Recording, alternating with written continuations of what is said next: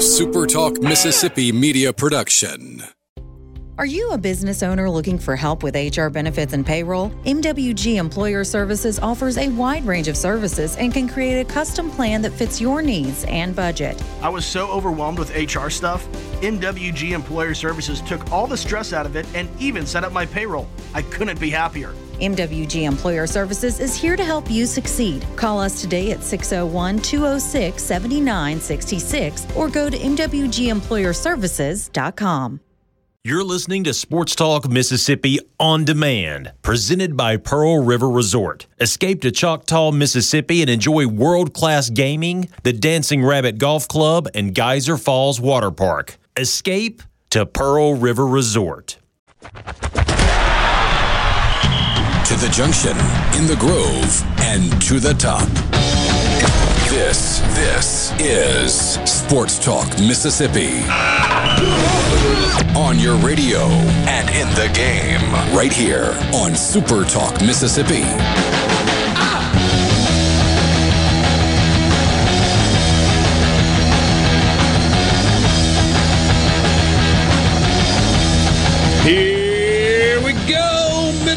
Sports Talk Mississippi, streaming at supertalk.fm and supertalk TV. In terms of weather, we are rinse and repeat in the Magnolia State. Absolutely gorgeous. Once again, hope at some point today you uh, you were able to slip outside just for a minute. I was up late last night, like really late, working on football stuff for the weekend, and was taking the dog out like before shut it down for the night. It was it was downright chilly at about 2:15 this morning. Like 47 degrees. That is ooh, we we are there, boys. We we have I think made it to real fall and what a weekend we've got coming up. And it's just stacking them one on top of the other. This is Sports Talk Mississippi with you in the Pearl River Resort Studios. Pearl River Resort, the home of the Dancing Rabbit Golf Club. Fall golf is the best golf. Two 18 hole championship golf courses, the Oaks and the Azaleas. You can book your tee time online at dancingrabbitgolf.com. Dancing Rabbit, part of Pearl River Resort. Again, dancingrabbitgolf.com. You want to be part of the conversation? Hit us up, C Spire text line 601 879 4395. Want to give your business the edge? Get gigabit fiber internet from C Spire Business, backed by world class IT experts who live where you do, right here in C Spire country. Boys, there was a milestone in the American League last night. Home run number 62 hit by Aaron Judge. Yankees on the road in Texas, Globe Life Field, and Judge hit number 62. And Borky, you tell me that there are people that are asking the the, the, the question that comes along with really big moments. Yeah, you're getting two things. One is people are trying to convince you that this was better than 2001's record, and the other five besides that they're ahead of Judge, but also they're doing the remember where you were when this happened thing. I even saw somebody uh, earlier this morning say, now you have a real baseball home run story to tell your kids about. Okay. So that's what they're doing today. Where were you when Judge hit 62 to take solo seventh place? I have to explain to my kids what a home run is first. They, they would probably not be aware. They don't know what a home run is? I mean, they don't watch baseball. They don't, Yeah, I know- don't I know- baseball. I know your girls are not sports people, but like, are you serious or are you being a little hyperbolic when you tell me they don't know what a I home might be being a little hyperbolic, but if I said somebody hit a home run, I, I don't. If they said what's a home run, I wouldn't be totally surprised by it. You okay with this? You kind of feel like you failed as a father a little bit? No, if I had boys, I would feel like that, but with girls, it, it's it's fine. Okay. I, not that I was trying to get too personal there. I just, I, you know, we share our feelings sometimes. I'm just, it'd be okay to share yours. We're here to share. Yeah. Yeah. if uh, if ten years from now James is not able to tell Michael Borky what uh, home run is, then I think Michael Borky probably is going to feel like a bit of a failure. Yeah, he's got a great swing, the little guy, uh, uh, but he's a lefty though. I think that's good. I don't I don't know if if he knows or not what he is, but he can swing and swing fluidly, and he can dribble a soccer ball really well too. Two things that he just picked mm-hmm. up. So I'm on the right track. So I'm not into the look. I mean, you, you, guys know this. I'm a Yankees fan. I think it's really cool that Aaron Judge hit the home run. Right? Really cool that he did it. It was not appointment viewing for me. I was not for for every game that the Yankees have played for the last week and a half. Sitting around watching every at bat, hoping to get to see history happen.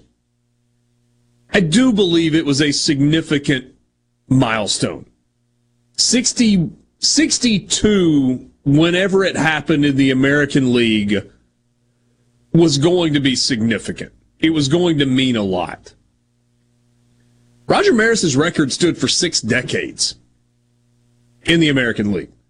Now, I, I know Mark McGwire, Sammy Sosa, Barry Bonds, I, I, I get all of that.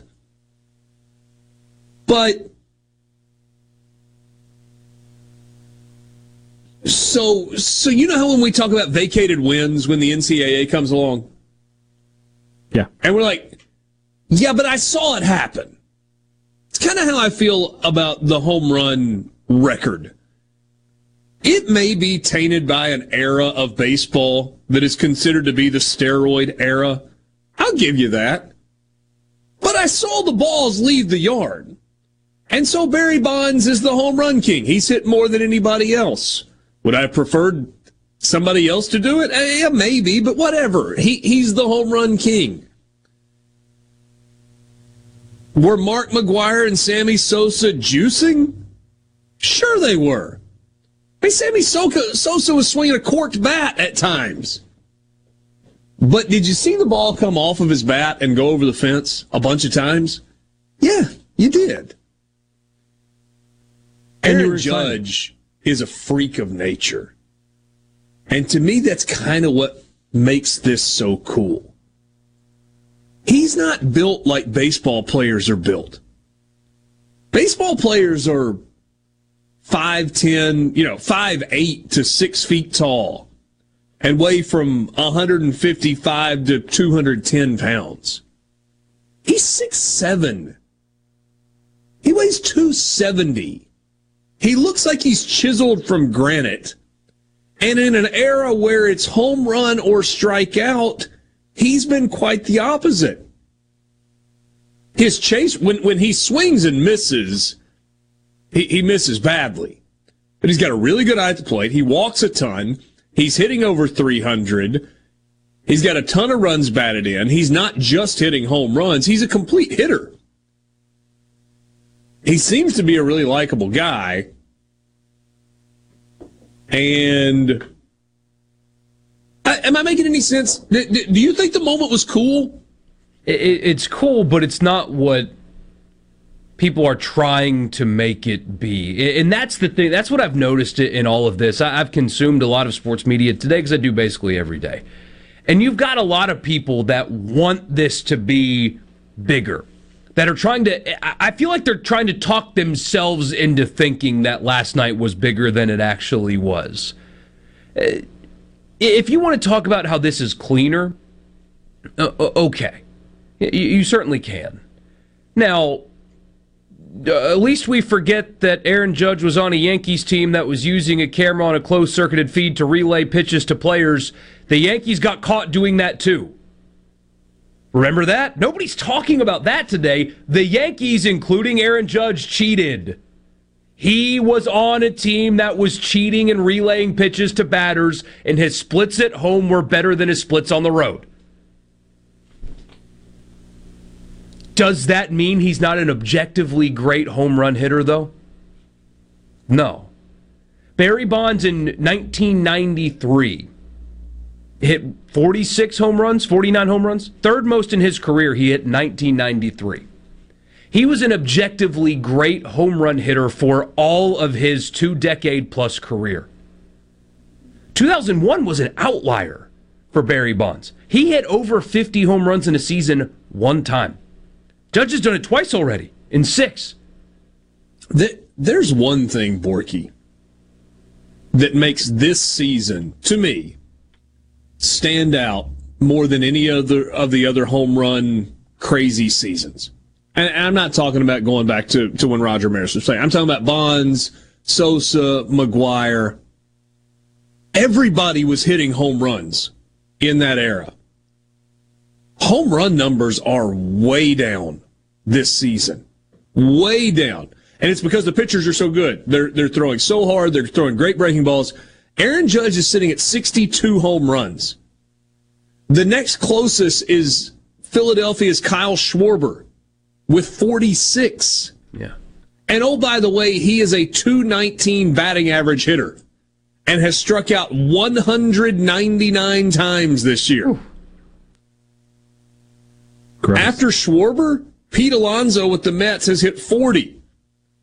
Mike Trout in 119 games this year has 39 home runs. Austin Riley with the Braves has 38. Yordan Alvarez has 37. Christian Walker with Arizona's got 36. Mookie Betts, just a complete baseball player, 35. Goldschmidt in an MVP type season with the Cardinals, 35 home runs. The great Shohei Ohtani, who probably should be the MVP, but I think Aaron Judge is going to be. Yeah. He had 34 home runs this year. And went 12 and 4 on the mound. Opponents hitting like 190 off of him. Yeah. yeah. But to me, that's what makes this special for Aaron Judge. He hit 62 home runs in a season when the next closest person was 16 behind him. And that's assuming he doesn't hit another one today. Although surely he's getting the day off. I, I haven't even looked at the lineup for the Yankees today. Some of you said yawn. We'll get to football next. Sports Talk Mississippi, but that was a pretty big sports story. Nothing brings people together and forms a lasting bond like sports. Sports Talk Mississippi, covering your favorite teams like no one else on the SuperTalk app, supertalk.fm, and on your local SuperTalk Mississippi radio station.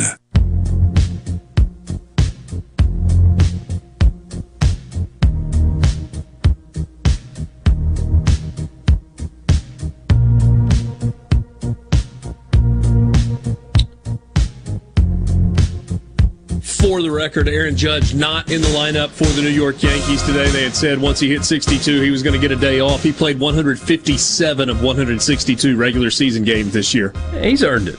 He earned a day off. Yeah.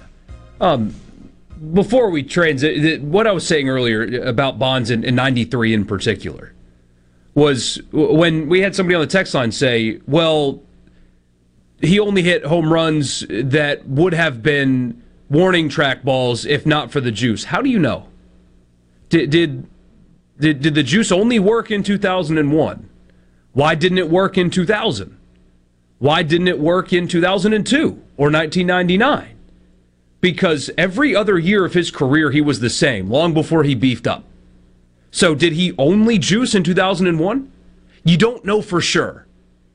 And, and, and maybe it's tainted, maybe you want to put an asterisk there, whatever but you don't know for sure how much it helped.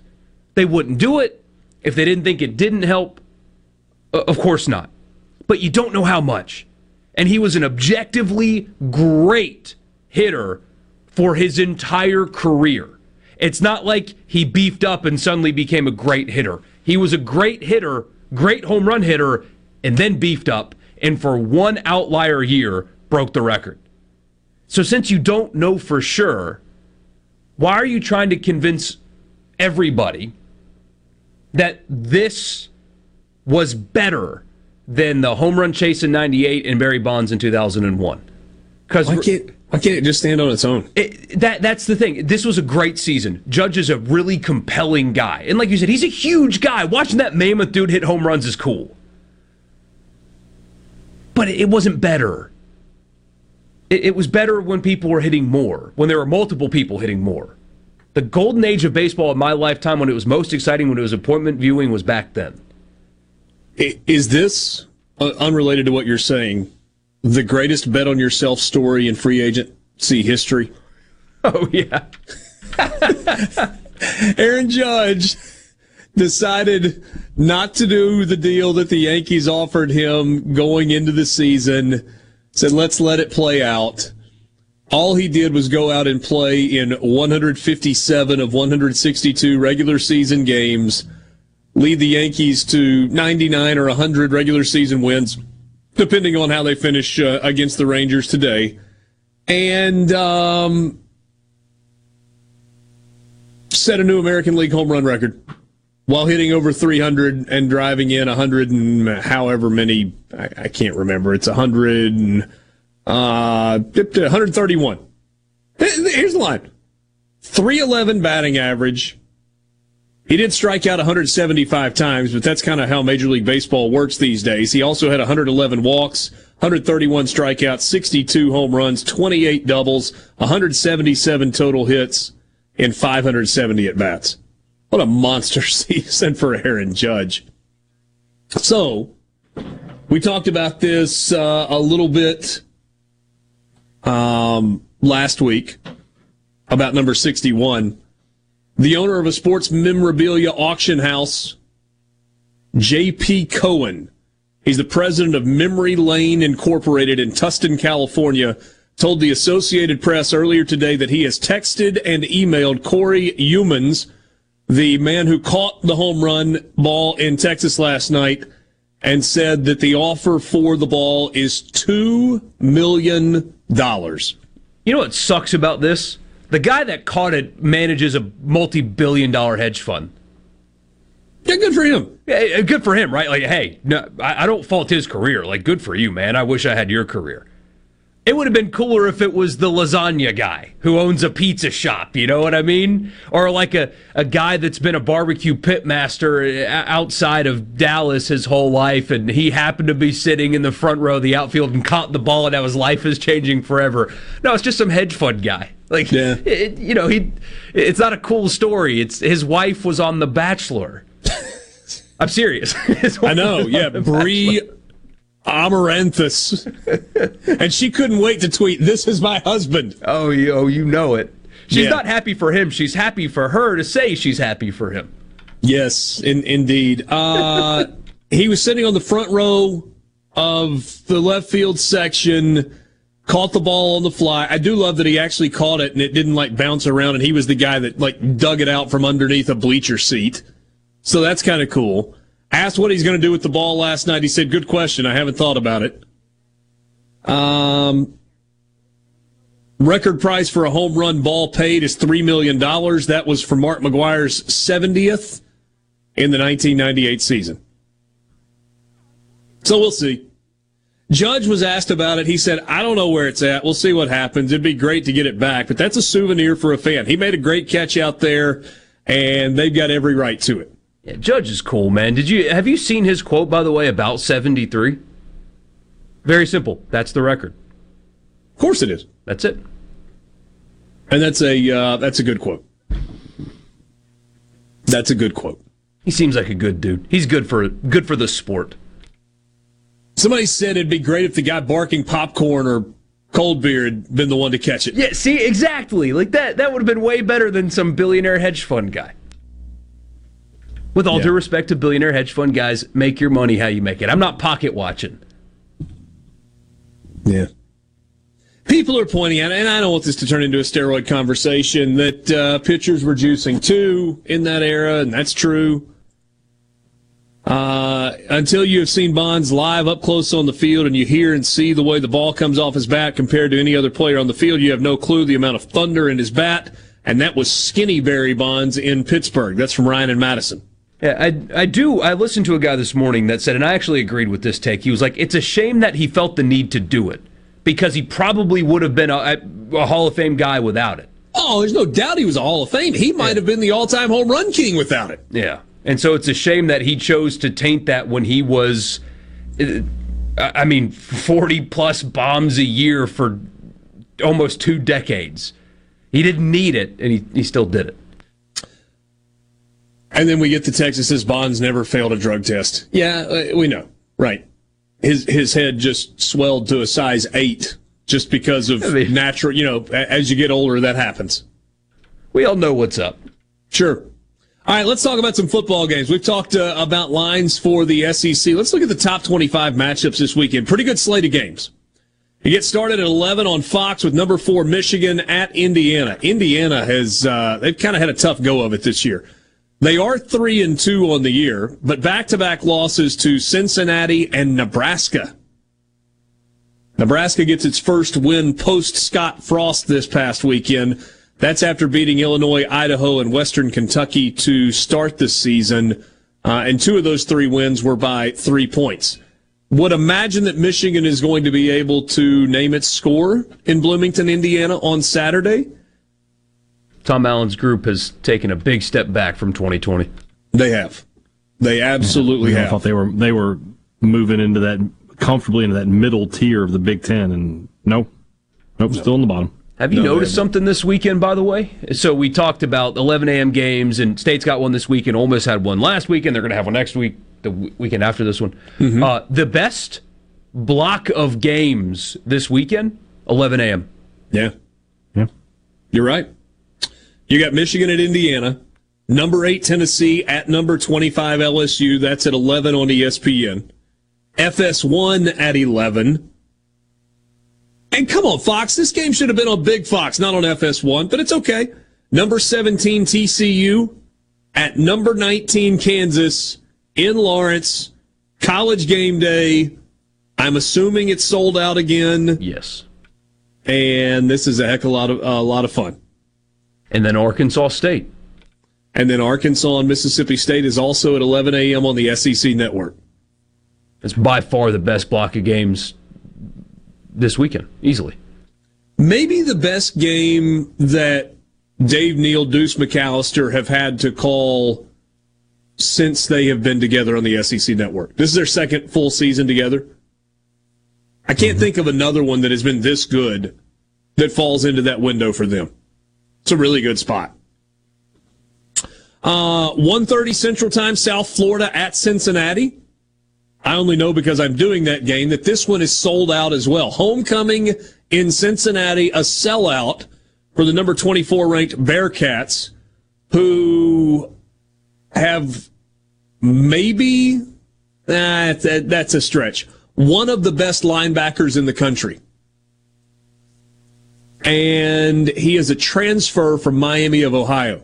Cincinnati has only seven players that they got out of the transfer portal, and all seven of them are big time contributors. Kind of going through their stuff. You know, we've talked loosely about Cincinnati throughout the course of the season, and, and I've used the phrase Luke Fickell not building a team, he's building a program. As I've really kind of dug into them, man, Cincinnati has not lost a home game since 2018 Wow. It's in a good league, too. In a good league. That has turned into a really, really good football program. We'll look at the rest of the slate involving the top 25 when we come back.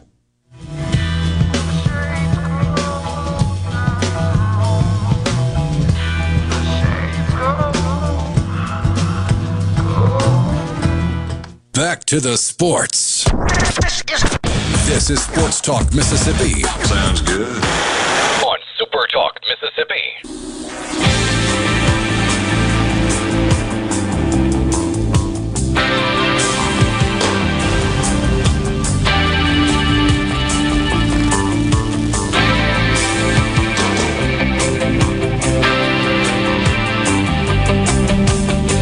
Brad in the C Spire text line, Brad and Jackson points out that your ears and your nose get bigger and hair starts growing in strange places as you get older, so maybe your head does get bigger also.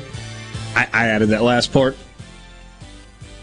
I don't know. Yeah, what's you- that all about? What, what? Your ears and your nose never stop growing, allegedly? The hair in them certainly doesn't. Yeah. Yeah. All right. Walking through the games involving top 25 teams this weekend. Auburn is at number two. Georgia, where the dogs are a 30 point favorite. That is your 230 game on CBS. Ooh, good call there. Uh, people are doing that thing that they do when a player on an underdog says something that indicates that he thinks his team can win. You know, that tragic sin. And this time it was, I forget the Auburn player, truthfully, but he said, if we can get Georgia out of their third down packages, I think we can dominate. Okay. And people are running with it. Oh, that's bulletin board material. How disrespect? It's what do you want him to it's not bulletin board material. It's just dumb. It's the phrasing. It's the phrasing. It's not we can beat them or something. This is the quote from Auburn center Brandon Council. If we can keep them out of their third down packages, we can demolish them. I believe. Georgia could start every every drive on third down, and you're not going to demolish them. It's just silly. I mean, show some respect. Your team is terrible. That's the number. That's the defending national champs. You should be happy if you get off the field alive. Demolish seems like a poor word choice. But it's the center. It's, strong. it's an. I, I mean, I, I will never begrudge somebody for being confident about their ability to do good things in sports, ever. The the the work that stupid, confident people have done for our country is incredible. You're not wrong. Texas Tech is at number seven, Oklahoma State. Speaking of programs, is Mike Gundy the most undervalued coach in major college football? No doubt. He's up there for sure. He and Whittingham at Utah. I mean, think about how hard it is. It- the, the state of Oklahoma does not produce the way the state of Mississippi does. It is. It, it does not produce high high level athletes to fill rosters, and you are the second tier in that state. And yet, win, win, win. NFL players more winning. Goofy press conferences, butting heads with the now deceased billionaire booster. Doesn't matter. Just keep li- just wins. listen to this run. Since 2005, when Mike Gundy became the head coach, year number one, they went four and seven. Since then, seven and six, seven and six, nine and four, nine and four, 11 and two, 12 and one, eight and five, 10 and three, seven and six, 10 and three, 10 and three, 10 and three, seven and six, eight and five, eight and three, 12 and two, and off to a four and zero start. Good That's coach, really good stuff from Mike Gundy. Yeah, he runs a, a very friendly offensive system that gets people excited to play for him. It makes it easy to recruit playmakers. He does a good job of finding those guys. He's a good Has coach. made a bowl game every single year since his first season. It's crazy. Another, I mean, this goes back to something that was brought up on Monday, but he's got Texas and Oklahoma still on the schedule, and three ranked teams still on the schedule, neither of which are Texas and Oklahoma. Yeah. So he's got three ranked teams on the road and Texas and Oklahoma left. But man, even one loss here with what they've got left, there's a chance that Oklahoma State, not a chance, they are playing for playoff status. They're good enough to do it. It's a tough road, which is hard to believe that you would be saying about road games at TCU in Kansas, but it's a it's a tough road. If they navigate it, even with the blemish, they would have a case. They would. And about Mike Mike Gundy, why is it that nobody's been able to figure out a way to hire him away? Because it feels like he's wanted to go. Tennessee's kind of kicked the tires a couple of times. Feels like Auburn kind of kicked the tires. Arkansas may have kind of kicked the tires before they hired Sam Pittman. Has he? Yeah, maybe like it lost a go? little bit of luster because he likes the crazy conservative news network. Like not Fox, the the one that's like even to the right of that. Yeah. Ha- has he wanted to go, or just uh, has he been using the open jobs for leverage to get more money from his current one? Eh, maybe, maybe. It's altogether possible. He might be the, the coach that we all talk about. You know, we all want our coach to be, right? The guy who's like, I'm happy here. I can win here. I'm winning. Why go? Make money. Guys, big time game in the Pac 12. Number 11 Utah at number 18 UCLA. a game that's going to kick off at 2:30 Central Time on Fox. That's what the Pac-12 has been clamoring for, right? Some marquee games in time slots that don't have the Pac-12 after dark moniker attached to them.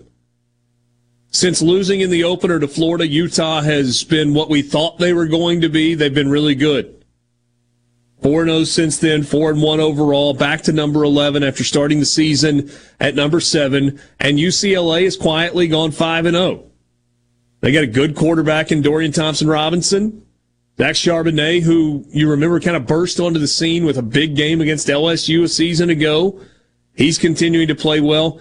I guess in looking at how UCLA has gotten to 5 and 0, a win over Bowling Green, a win over Alabama State, a one point win at home against South Alabama. They blow out Colorado on the road. And now they've got, uh, they have a win last week against Washington. And that's by far their best win of the season. 40 to 32. And now they get Utah at home. Five of the first six games this season for UCLA inside the Rose Bowl. Surely the crowd will be better this weekend also. Surely. You would hope. The combined crowd still wouldn't fill up the place so far this year, but man, eh, DTR is electric. He, he, he's a lot of fun. If you guys are bored with Auburn, Georgia, which I expect you to be bored with Auburn, Georgia, and you're a state fan and you don't feel like watching Ole Miss Vanderbilt, I, I would check that one out to watch check him play. He's fun. Yeah. I don't understand why Dillon Gabriel was headed there yeah. at first. Yeah, what was that? Doesn't make a lick of sense. And now that you've watched Dillon Gabriel more, you're like, it really doesn't make any sense. Yeah. Number three, Ohio State is at Michigan State. Number nine, Ole Miss at Vanderbilt. Number 21, Washington at Arizona State. So the Huskies trying to bounce back from a loss, and they get to go to uh, Tempe to try and do that. That should work out well for them. That finishes up the afternoon window for teams in the top 25. Then you get into the evening slot. 6:30 Central, ABC, number five Clemson at Boston College. Ugh. 6:30 on Fox. Washington State at number six USC. That's Southern Cal. That's that is infinitely more watchable. Oh yeah, Washington yeah. State's got something going here. They're entertaining. Yeah. What was it? A three point loss to uh, to Oregon on the road. Oh, they right? had them on the ropes. Yeah, um, had them on the ropes and couldn't hold them in. They've got uh, Cam Ward from Incarnate Ward, Ward from Word, mm-hmm. as their quarterback. He he throws a little shot put. His throwing motion is just horrible, uh, but he throws accurate footballs and completes touchdowns. So who cares? Uh, they're fun and interesting, and USC has played with fire a little bit. Maybe this is where they finally get burned. Maybe, probably not. Probably not, but maybe. There's Cam always Ward's maybe in college football. Completing 60, if we round up 9% of his passes. 1,445 yards, 13 touchdowns, 7 interceptions. That's a really good get for Washington State. Yeah. South Carolina at number 13, Kentucky. Get in the door price on ticket for that tickets for that game, 78 bucks. Wow. Good for them. Yeah. I mean, uh, you think you know the answer about Mark Stoops' program at this point, right? But this is a, a good emotional test for them. Can you get back off the mat and fight and play well? I expect them to do that. Same here. Yeah, you would expect that from a Mark Stoops coach team. A rare night game for the Army Black Knights. Army off to a one and three start. They're at number fifteen Wake Forest. That's at six thirty tomorrow night, streaming only. How about this one? Six thirty on NBC from Allegiant Stadium in Las Vegas. Number sixteen BYU and a slightly resurgent Notre Dame. Yeah. No, that slight resurgence will soon be coming to an end at the hands of BYU. Have you seen, by the way, who BYU's next game is against? It's against Arkansas. It's Arkansas. They have an open date before that? Because that's not until the. F- uh, no, you're right. That is immediately following. It's next week. Yeah. That's brutal for Arkansas. Jeez. Whew. Isn't that the truth? And that one's in Provo. And then they go to Liberty the following week. Sports Talk Mississippi with you, streaming at supertalk.fm and supertalk TV. Going to be a good college football weekend. We'll be right back.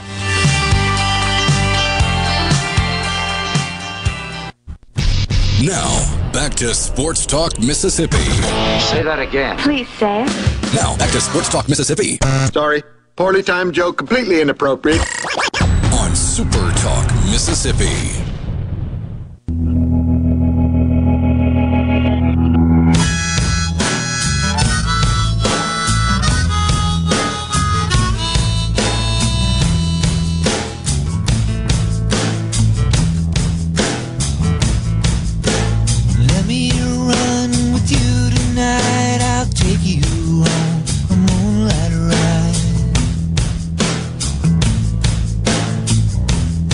Games that are happening this weekend involving top 25 teams. Number 20 Kansas State at Iowa State. That's a 6:30 kickoff on ESPNU. Seven o'clock when CBS selected this as their prime time game, they were convinced it was going to be a top 10 matchup. Instead, it's number one versus unranked Alabama hosting Texas A&M. Seven o'clock on CBS in T-Town.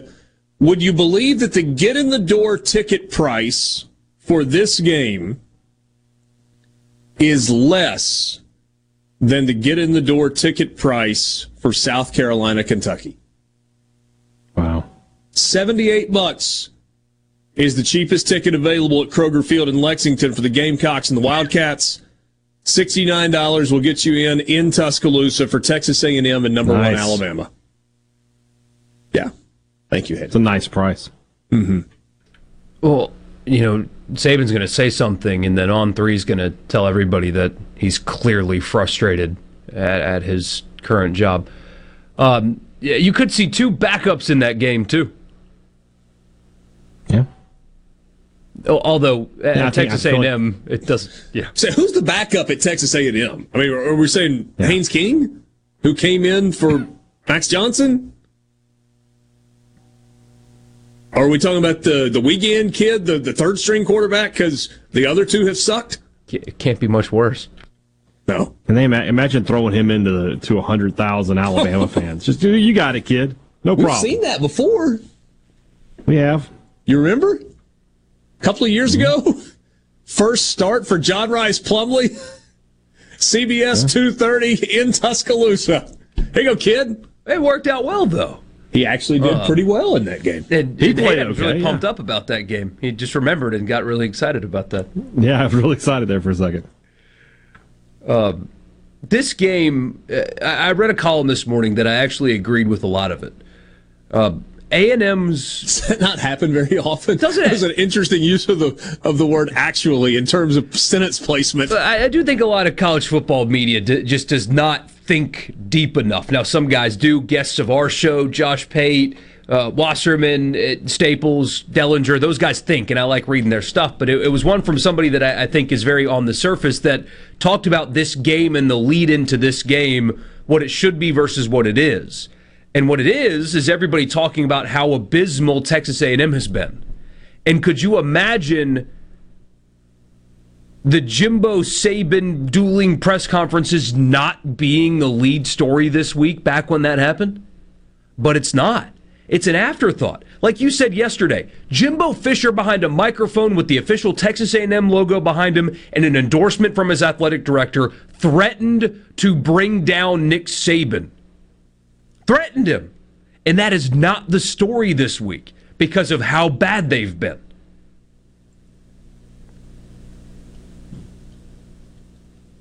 Not the story at all. No, it's an afterthought.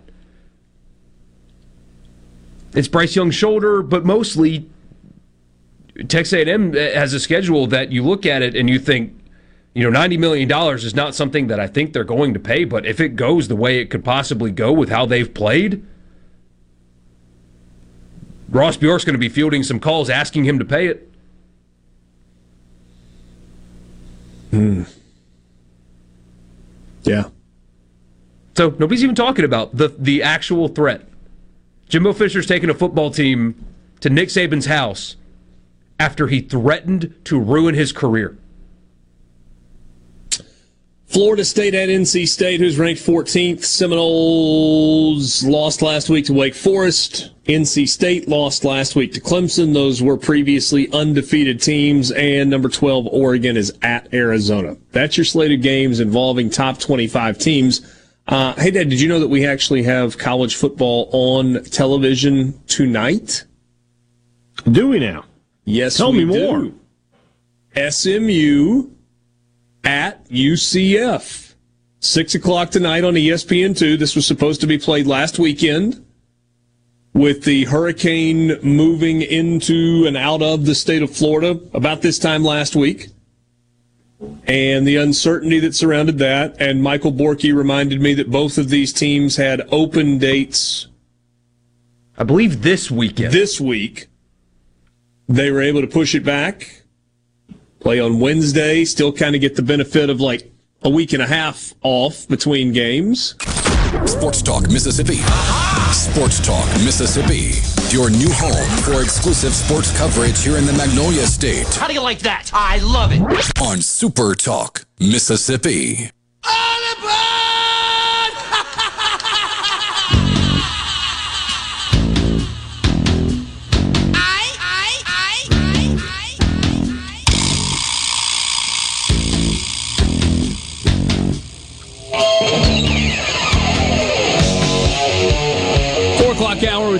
Sports Talk Mississippi. Halfway to another college football weekend as we sit here on this Wednesday afternoon, the 5th of October, in the Pearl River Resort Studios. Pearl River Resort, the home of the sportsbook at Timeout Lounge. You can be a part of the conversation. C Spire text line 601 879 4395. 601 879 4395. Want to give your business the edge? Let C Spire help. Get blazing fast internet. Gigabit fiber internet from C Spire Business. It's backed by world class IT experts who live where you do. Right here in C Spire country. Check availability now at cspire.com slash business. Apparently, Dan in Hattiesburg, I misspoke a moment ago. I guess I said that John Rhys Plumlee plays for East Carolina. Did I say that? I did. My bad. Too much time in the American Athletic Conference for me. We all know that he plays for UCF. Forgive me for erring. Like, I'm not going to argue with you that I said that because I probably did, but I certainly don't remember saying that. I don't either. Anyway, uh, also Texas A&M has boosters that can ask Ross Bjork, which pocket do you want the 90 million from? May 19th. Apparently on on a uh, another show that airs at this time on the SEC network, Paul Finebaum. Some A&M fan was just on the phone and said a hitman is a lot cheaper than a $95 million buyout. Wow. Harvey Updike 2.0? Things are going well in College Station. Need to go ahead and divert that number to the Texas Bureau of Investigation. Yeah. The Federal Yeah. Bureau of Investigation. Yikes. It's going to be some billionaire oil man. Nothing happens. How did how did Finebaum handle that? I don't know. I need to, I need to watch the clip when it when it finally comes out. But somebody just tweeted about it. Uh, in the meantime, let's go back to May 19th. Jimbo in a hastily called press conference. I think we need to listen. I think we have forgotten how vitriolic this response from Jimbo Fisher was. A grown man that makes nine and a half million dollars a year was having none of Nick Saban's nonsense. Three minutes and 13 seconds of Jimbo Fisher unfiltered. Alabama? Uh, yes, I would. First of all, I'll say it's a shame that we have to do this. It's really despicable. It's despicable that somebody can say things about somebody and an organ. More importantly, 17 year old kids. We're taking shots at 17 year old kids and their families. That they broke state laws. That they're, they're, they're all money. they're- we bought every player on this group. We never bought anybody. No rules were broken. Nothing was done wrong. It was all in the, and the way we do things, the ethics in which we do things. And these families, it's despicable that a reputable head coach could come out and say this when he doesn't get his way or things don't go his way. The narcissist in him doesn't allow those things to happen. It's ridiculous. But when, when he's not on top and the parity in college football he's been talking about, go talk to coaches who coach for him. You'll find out all the parity. Go dig into wherever he's been. You can find out anything. And it's a shame that you got to sit there and defend 17 year old kids and families in Texas A&M because we do things right. We're always going to do things right. But we're, not, we're always going to be here. We're doing a heck of a job. These coaches have done a great job. Our players have done a great job. The whole organization of recruiting people. It's despicable that we got to sit there at this level of ball and, and say these things to defend the people of this organization, the kids, 17 year old kids and their families. It's amazing. Some people think they're God. Go dig into how God did his, his deal. You may find out about, about a guy that a lot of things you don't want to know. We built him up to be the czar of football. Go dig into his past or anybody that's ever coached with him. You can find out anything you want to find out, what he does and how he does it. And it's despicable. It really is. And it's a shame we have to sit up here and have this conversation about things we do. And, it, and it's personal to us? Yes, it is. It's personal to A&M. It's personal to our players. It's personal to our coaches and everybody involved. And I know the guy. know him really well. It's amazing that we're allowed to do those things. It's really despicable. And I, and I hate it. For our players who are coming here, who did things the right way, have done things the right way, and will continue to do things the right way, I apologize to you that people insult you publicly the way they're doing it. And our fans, I, I apologize to you guys for people saying those things about Texas A&M. I promise you this: there are no there are no violations. There are nothing wrong. It's the second time we've had to do this with grown men who don't get their way and want to pout, throw a fit, and act up. Just go ask all the people who work for him. You know exactly what he's about. I always said this. My dad always told me this: when people show you who they are, believe them. He's showing you who he is. Questions? To the left, Olin. Uh, a couple of things, Jimbo. First of all, have you had any contact with Nick since? No. Uh, oh, he's called. You just didn't take the call? Not going to. We're done. And uh, he shows you who he is. And then I just wanted to. He's the greatest ever, huh? And then I just wanted. To You to, got all the advantages. Easy. And I just wanted to uh, just put it point blank. So, no players in your. You're saying that no players in There's the no, no re- bylaws or received any anything we ever or- promised done, anything that goes against the laws of the state of Texas, and it's insulting to say a 17 year old and his family broke laws. No. Down front, Brent. You know, y'all have both spoken so highly of each other in the past in terms of what y'all have done in your previous relationship. So how disappointing was it to hear that from him, uh, you know, in terms of, you know, a mentor type to you? It's as well? No, I wasn't. No, listen, you coach with people like Bobby Bowden and learn how to do things. You coach with other people and learn how not to do things. There's a reason people don't go, I, He didn't like that mentor comment. Despicable. So much going on. By the way, what is it about coaches talking about doing things the right way? They can't get their offense going. I I don't know. I don't know. If you hear your coach say we do things the right way, you can expect 10 points. That's all you're getting. Hmm.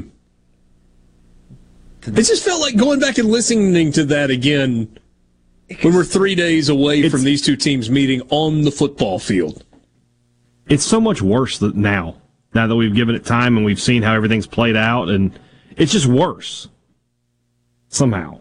And since then, you had. And you're right. The biggest, the biggest hypocrisy in there is him saying, "Ask the coaches who's coached with him." Okay, you coach with him. Tell, Tell us all about it. Tell us.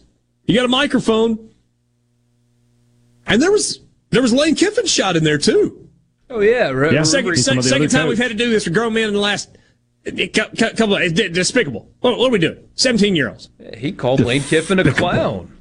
There, That happened. I still think that if Ole Miss beats Texas A&M in College Station, Lane Kiffin needs to take the podium after the game with a clown nose on. He might even should take a little longer and like go to a makeup artist and like show up as Bozo the clown with like the big red head that hair. Full clown just, like- makeup. Yeah. yeah. Uh, Does Nike make clown shoes?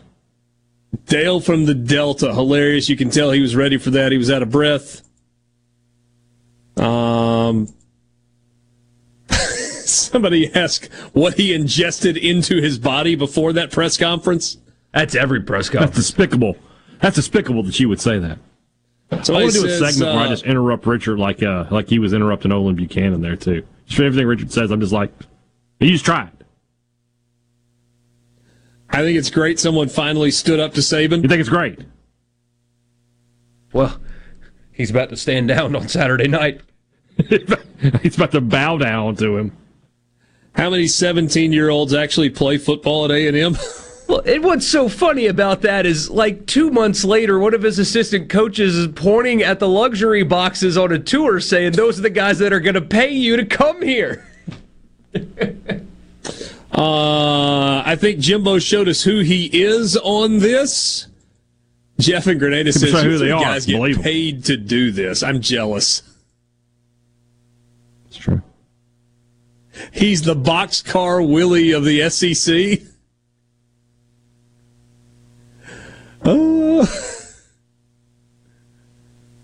Perfect analogy of coaching the right way. Ellis Johnson said Larry Fedora didn't coach the right way. That's from Michael.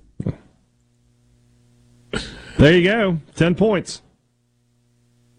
Jimbo sounds like if you hit the double speed button of an audible reading of Larry the Cable Guy's autobiography. Dang. Woo. We got her done. I want a Jimbo Despicable t shirt. No one gets more defensive of and more upset than someone accused of something they actually did. That's from Chase in Columbus. No The- doubt. The hit dog hollers is the uh, the Mississippi term for that. Yeah. No doubt. If that didn't happen, he would have handled it totally differently. I mean, is Alabama the sympathetic figure on Saturday night? Yes. Incredibly, yes, they're the good guys. I You want to see forty-eight to three. I, You know I how really hard just- that is to make people cheer for Alabama. You know how hard you had to work. in the battle of good versus evil at Bryant Denny Stadium on Saturday night. It's the guys in cheer for- maroon that are carrying the pitchfork with the pointy red ears. We're in here cheering for Darth Vader. Hmm. My guess is that Alabama fans have not forgotten. no. We'll take a timeout. Hey, when we come back, we're going to hear from Sam Pittman from the SEC football teleconference earlier today about the health of his quarterback. Let's go to the junction, in the grove, and to the top. Don't hurt yourself. Sports Talk Mississippi on Super Talk Mississippi.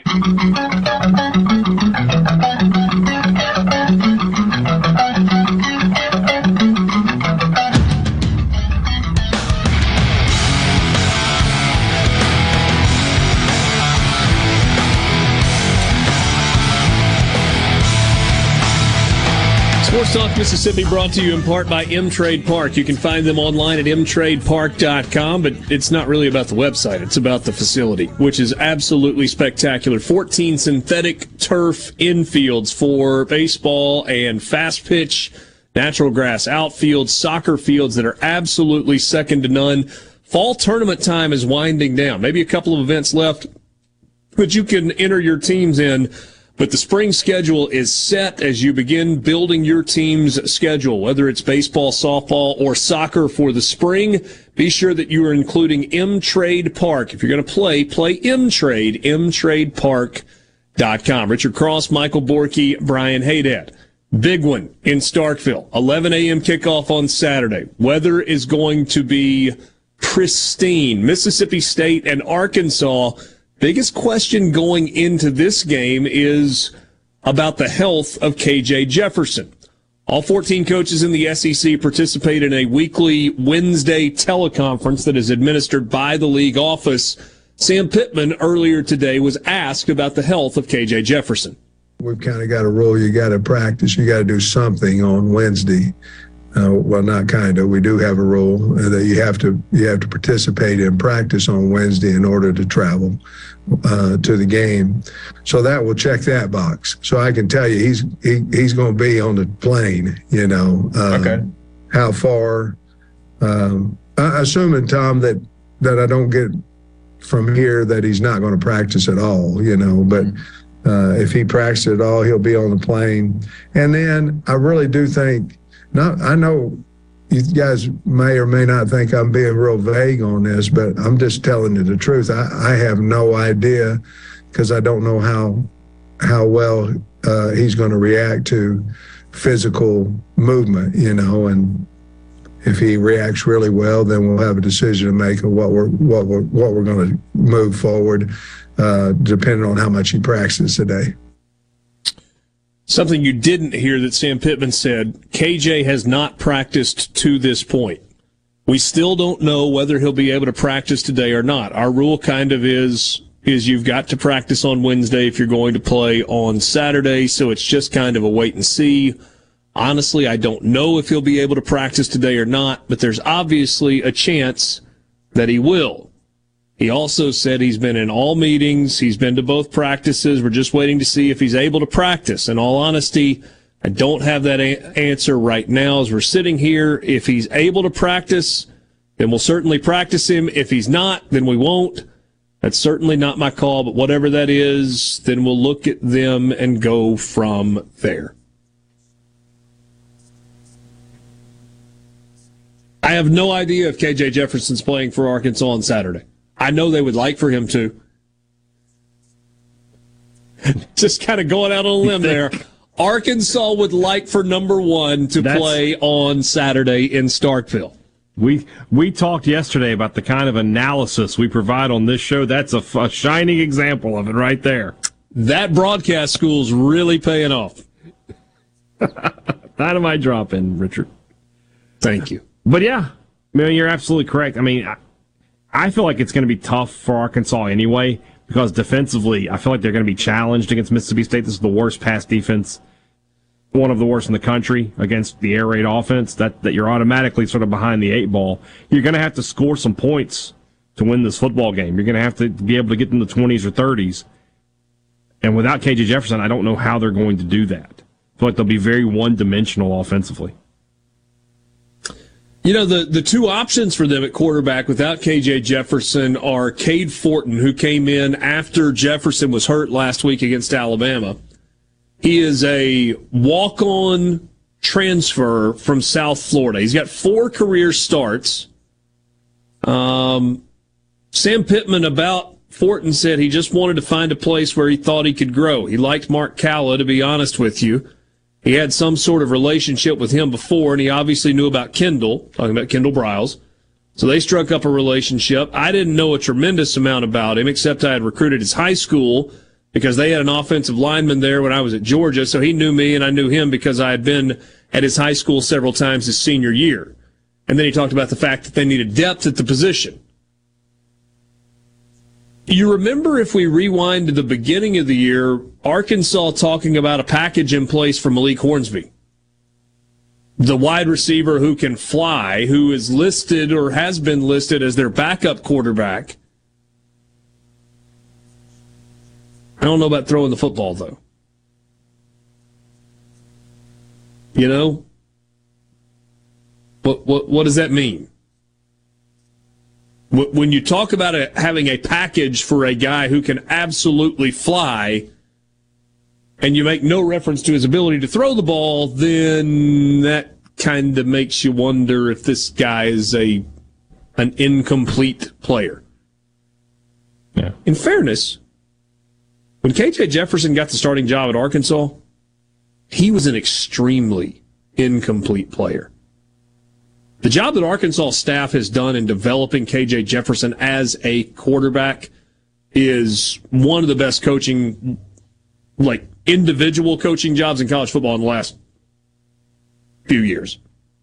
I mean, he could he could only run when he first started at, at Yeah. Arkansas, and now he's actually a, a pretty good passer. Yeah. It means be prepared for seeing things you haven't seen yet.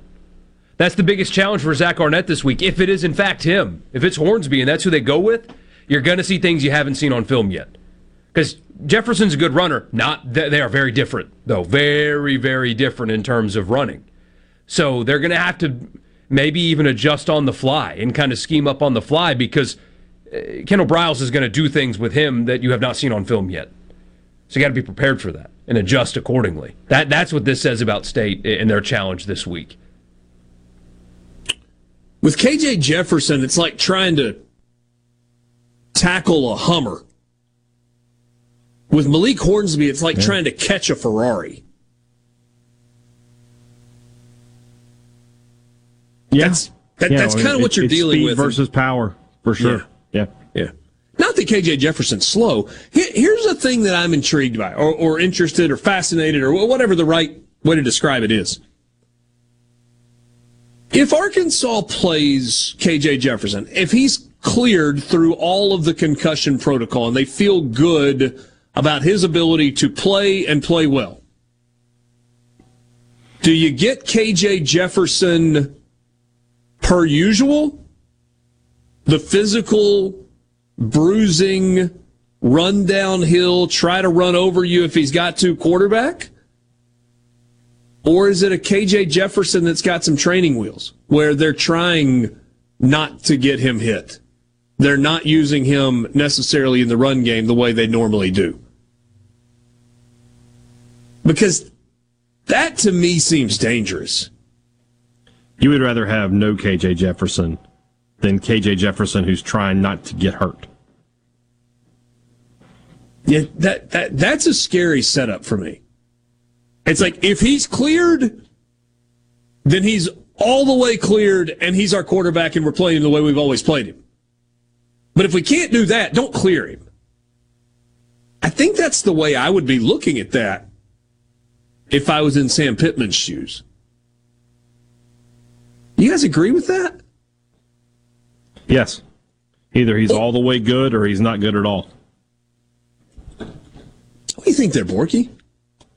It's kind of how it has to be, right? I mean, do you prefer a medically cleared 70% KJ Jefferson? Yeah. To whatever your other option is? Man, at this time of year, you're lucky if you're not banged up one place or another. I mean, that's kind of the nature of the game. Uh, guys are hurt, you got to play hurt. Uh, based on what I've seen from the other options that Arkansas has, if he is fully cleared of a concussion, but he still has some other ailments, but he can go at 70%, that's it. I mean, I, I don't think I don't think they're winning with him, but I sure don't think they're winning without him. Yeah. You need him. does the place where the line has settled for this game at eight? Does that feel like the right number? It's gone up. Oh, has it moved again? It's nine and a half now. Oh my goodness. He, he's he's not playing. That, that that's a sign that he's not playing. Let me double check that, make sure I'm right. But uh, you're right. It's sitting at nine and a half with the over under at 59. That's that's a that's a statement that he's probably not playing. All right. So hey, Dad, you said yesterday if this thing slides to ten, then that's almost the spot where even without KJ Jefferson, you'd be willing to say, you know what, I'll take the points. Are you there yet?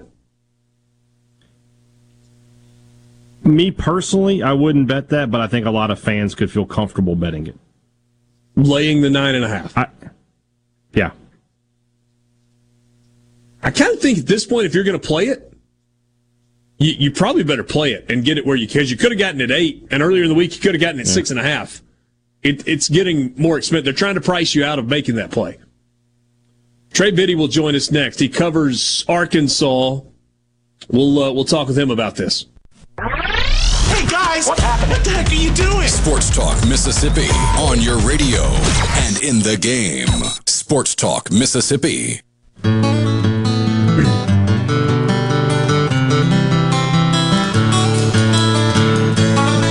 Wednesday afternoon with you on Sports Talk Mississippi.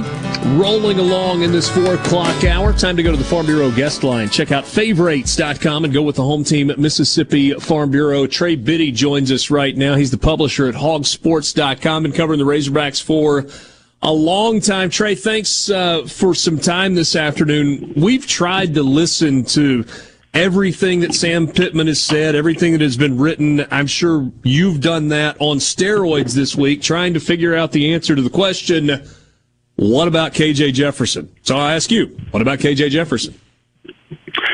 Yeah, just don't know yet. Uh, they say he's got to practice Wednesday. before they really, you know, before they feel comfortable, I guess, putting him in and with the game plan, I would think that they would probably be willing to extend it since it is such an important position. But we could see Cade Fortin.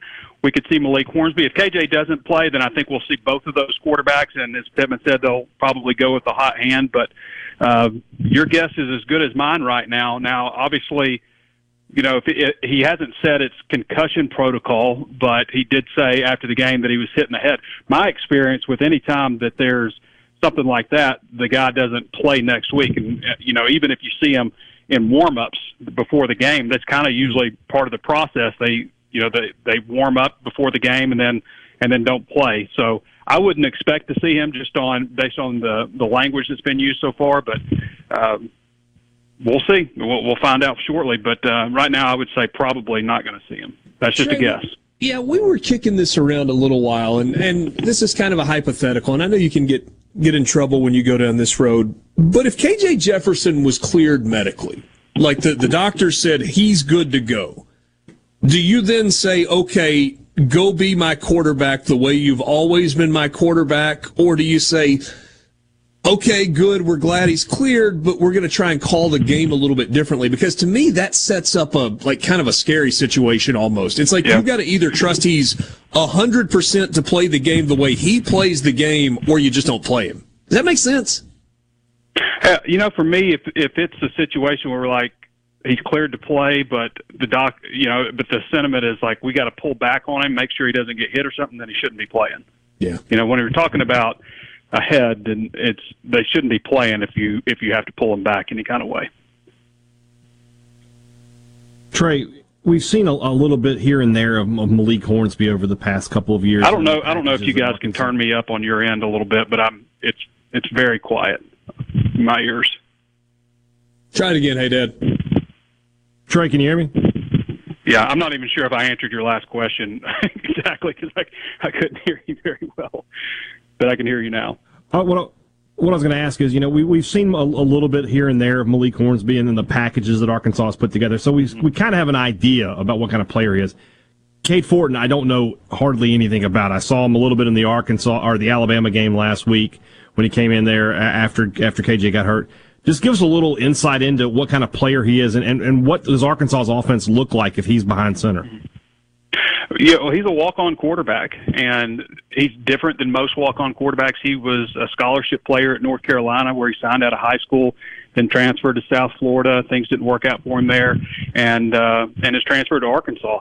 What I can tell you is, in spring football, after he arrived, the sentiment with the coaches was that they could work Malik Hornsby at wide receiver more, develop some packages for him more without as much fear because they really liked what they saw out of, out of Cade Fortin.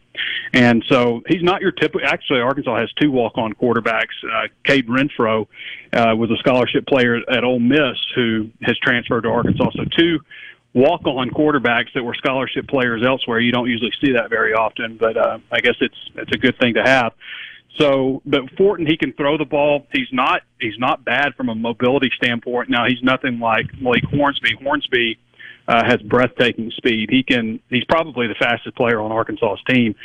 I could see why it made sense in the Alabama game when you're coming from behind to bring in Fortin because he's going to throw the ball better than than Hornsby does. Hornsby has had a tendency sometimes to only know one speed when throwing the ball, and it's you know, it's it's as hard as he can throw it. Whether you're five yards away from him or or you know 40 yards away from him, he's going to throw it with the same velocity. He's gotten better at that, but it made sense, I think, to bring Fortin in against Alabama because you're trying to come back from behind. If you're trying to protect a lead, uh, then Malik Hornsby all day. If you're preparing if you're preparing for a game, then I think it also makes sense to you know, prepare Hornsby to be your starting quarterback. He just brings a different dynamic to the game with his speed. He can still throw the ball too. You know, accuracy and those types of things have not been a problem. It's been, um, you know, knowing when to put touch on the ball and, and knowing where to go with the ball sometimes also. But uh, it, the bottom line is neither of those guys are are KJ Jefferson. He brings KJ brings leadership, running ability. He can throw the ball. He's obviously one of the best quarterbacks in the SEC, and uh, I think it'll be a it'll be a downgrade for Arkansas if he's not able to play. I, I kind of thought something along the lines of a final score of like 31-27 if KJ does play. For other reasons, I just I'm not I don't feel like Arkansas has been entirely in sync. I know they haven't played a four quarter game this season, not even close to it. Um, but if he's not able to play, then you know could be something more like 38-17. Trey, you actually bring up something that's really fascinating to me with regard to Malik Hornsby, knowing that there needs to be development there. I was thinking back to when KJ Jefferson arrived at Arkansas, and, and it wasn't mm-hmm. pretty. It, it wasn't pretty watching him early on. I feel like the job that they've done developing him into a quarterback is is as good a coaching job for an individual player as we've seen in I, I don't know half a decade or so. Mm-hmm. Should that give Arkansas fans reason to be excited about Malik Hornsby, seeing how far Jefferson has come from where he began to where he is now, kind of thinking about the future? Yeah, potentially, yeah. And I think probably your listeners are probably more familiar with Arkansas's starting quarterback than most others because he is from Sardis, Mississippi. Right. Uh, KJ came to Arkansas. He had a hitch in his throwing motion that had to be corrected.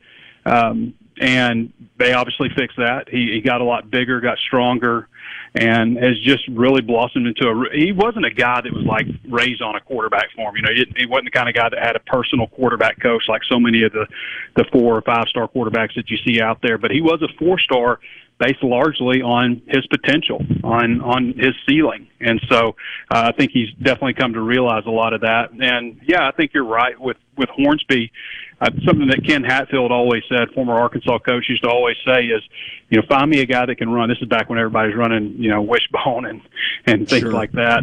Um, find me a quarterback can, that can run, and we can teach him how to pass.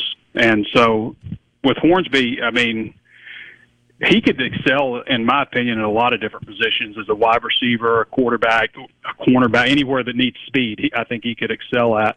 But uh, yeah, I think you're right. I think that there is reason to be encouraged with him because he does have a high ceiling. Um, I don't know if he's ready to go on the road in the SEC in his first start, but uh, um, you know maybe maybe a bright future for him. We'll see. Trey Biddy from hogsports.com on the Farm Bureau guest line. One more thing, Trey. I, if it weren't for the KJ Jefferson situation, I feel like we would be talking about Arkansas secondary and their inability to to mm-hmm. handle passing offenses. Obviously, without Jalen Catalon, which was a, a huge you know blow to that secondary they still got to face this Mississippi State offense. And, and so, what about that piece of it? Is there anything that Arkansas can do to improve on the fly in defending the pass?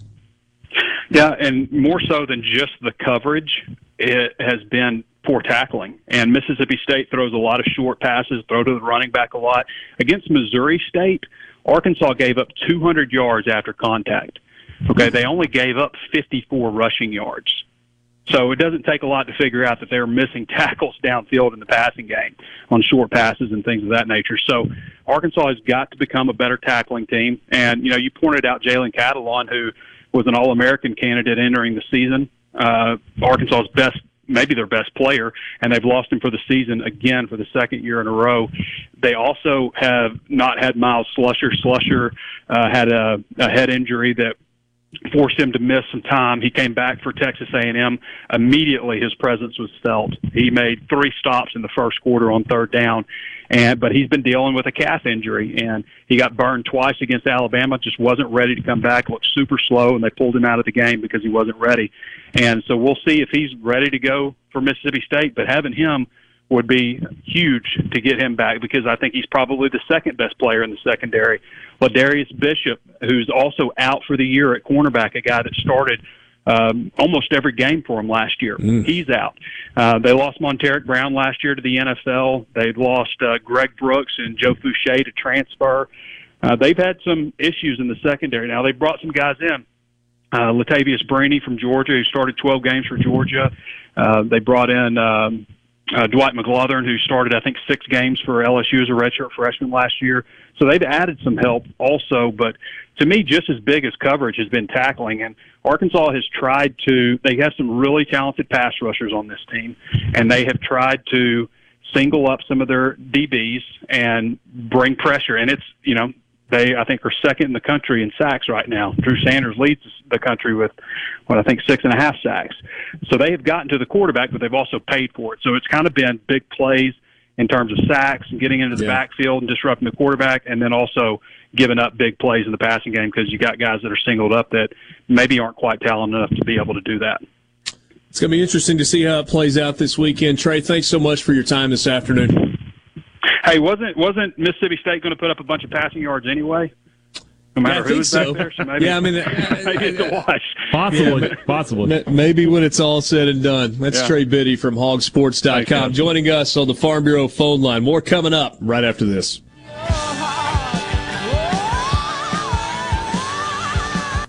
I can't believe what I'm hearing. This is Sports Talk Mississippi, right here on Super Talk Mississippi.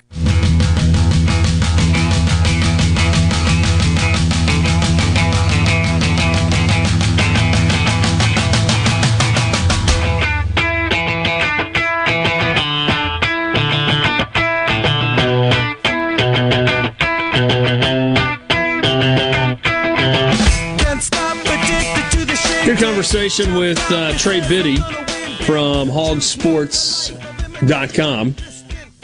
He does not think that KJ Jefferson is going to play on Saturday. And he.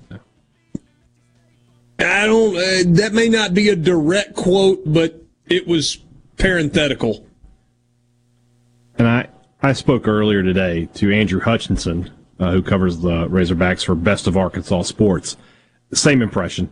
Same things like, yeah, we don't know for sure, but it just doesn't feel like it's going to happen. And, and that's why the Vegas knows. Somebody in Vegas knows. That's why that line continues to climb. Yeah. It's good news for Mississippi State. I mean, it's not great it news. It's bad news for KJ Jefferson. You hate that for a Mississippi kid Right. coming You back to it. play in his home state. Uh, Yeah. You know, you, all, all of those things. I, I think Mississippi State was winning the football game regardless. But without KJ Jefferson and with the defensive issues that they have had on the back end. Now, one thing that Trey said that, that does kind of stand out is is how good Arkansas has been in terms of getting to the quarterback.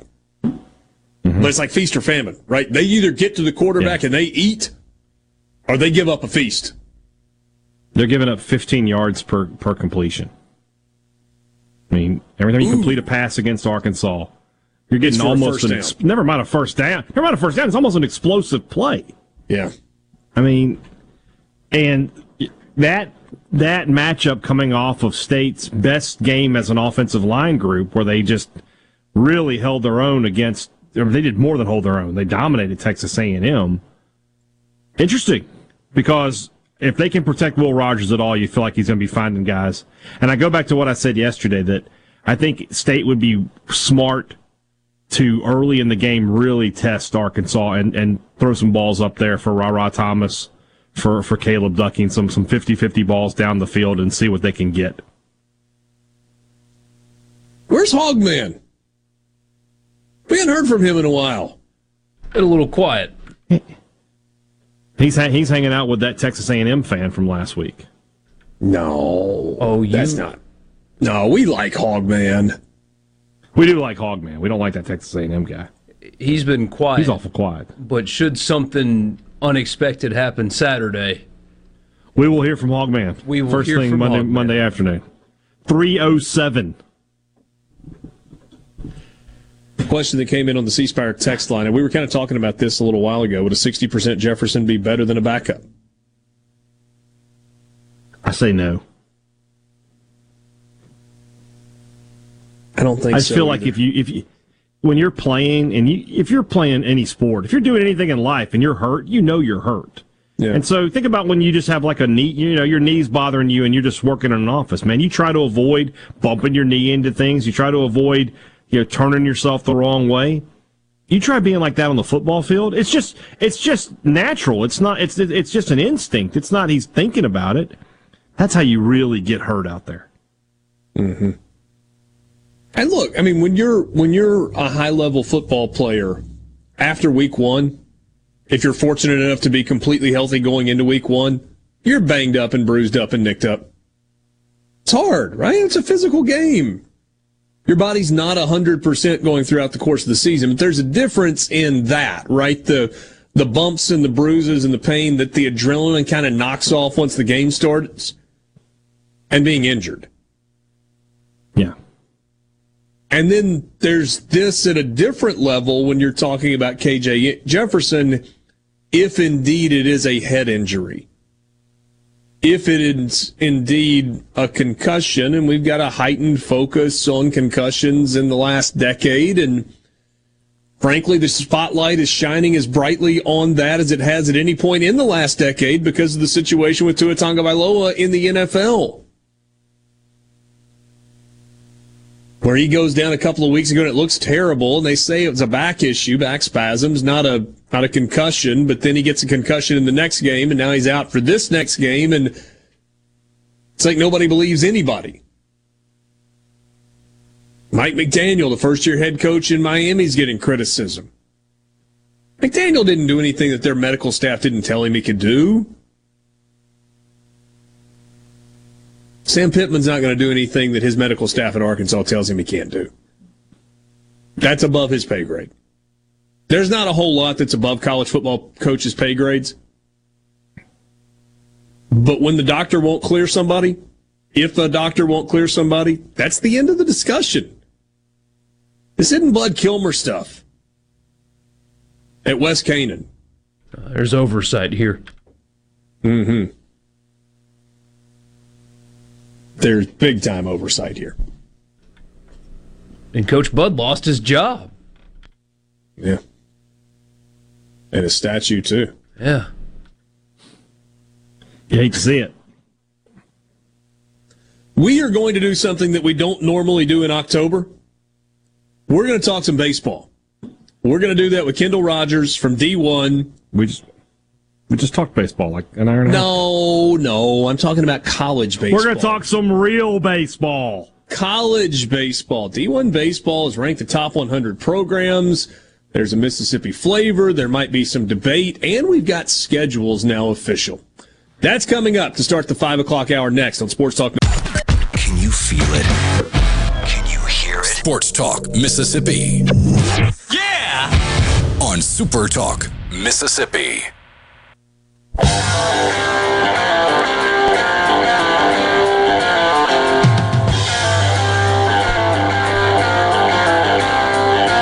Welcome back, Sports Talk Mississippi, streaming at supertalk.fm and Supertalk TV. Thanks for being with us. Glad to have you along for the ride in the Pearl River Resort studios. Pearl River Resort, the home of the sports book at Timeout Lounge. Visit them online at pearlriverresort.com. You can be a part of the conversation online at uh, on the C Spire text line at 601-879-4395. Want to give your business the edge? Get gigabit fiber internet from C Spire Business backed by world-class IT experts who live where you do, right here in C Spire country. Check availability now at cspire.com slash business. Let's go to the Farm Bureau guest line. Check out favorites.com and go with the home team, Mississippi Farm Bureau. We are 135 days from opening day of the college baseball season. Kendall Rogers joins us from D1Baseball.com. Kendall, good to see you. Odd time of the year, I know, but always good to catch up. Yeah, it's great to hear from you. I was asking your producer earlier if uh, Juice Kiffin or something had uh, had a, like a meeting come up and they couldn't, jo- the dog couldn't join you on the radio, so he just called me. Uh, he- he'll be with us later today. Um, Okay. But no, we, we were talking earlier this week. You guys at D1 Baseball put together the, the list of top 100 programs in the country. And if we're being completely honest, people in Mississippi didn't really engage when you were counting down from 100 down to about 11, but expected that both Mississippi State and Ole Miss would be in the uh, the top 10 of the countdown. And then when your final top 10 came out, there was obviously some uh, some debate and some uh, some curiosity. So big picture before we we kind of drill into the top 10. What went into this? What what are the determining factors for how you rank programs?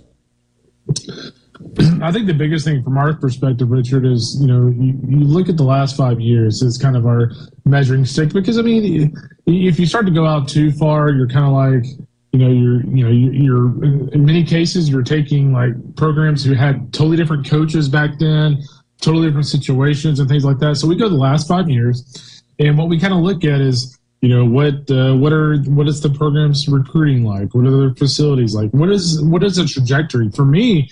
That's a that's a big one for me. Is like, you know, like yeah, what have you done for me lately? But also like how do how do things look for the future of your program? So for for me and like for the rest of our staff, that's kind of how we we did things. We looked at you know College World Series appearances, uh, you know super regional appearances, and the other thing for me, and I think this is a differentiator. I know, I know it's a little different than like Fitt and a few others on this. Is I, I kind of dive into the actual schedules a little bit. Like I, I, for instance, you look at Arkansas two years ago or Tennessee this past year, and I don't necessarily look at it as a, oh well, if they don't get to Omaha, uh, you know, they're automatically behind someone. I saw somebody, you know, earlier arguing with me about, you know, Mississippi State being behind Arkansas because Arkansas didn't have a national championship. But I mean, at the end of the day, Arkansas was a team that was an out away from a national championship and was the best team in college baseball for 13 weeks two years ago. So uh, I actually kind of dug into those teams a little bit more and, and said, you know what, I, I'm just, for at least one part of this exercise, I'm going to actually ignore what happened in Omaha and just, just kind of see how things unfold as the season progressed. All right, so let's start with 10 down through 6. Stanford at 10, okay. Texas Tech at 9, Ole Miss coming off the national championship at 8, mm-hmm. LSU at 7, Louisville at 6. So my guess is that there are Ole Miss fans that would look at that and go, well, hold on a second. Yeah, LSU traditionally, but using your last five years barometer, probably wouldn't make sense to be in front of Ole Miss. And then kind of the same thing with Louisville, who's taken a little bit of a step back from where they yeah. were at the beginning of Dan McDonnell's tenure there. Why is Ole Miss at seven, and why are those two programs specifically in front of them? Yeah, I think when you look at Louisville, I mean, yeah, they the one year they didn't make the, the NCAA tournament. You know, they were a bubble team.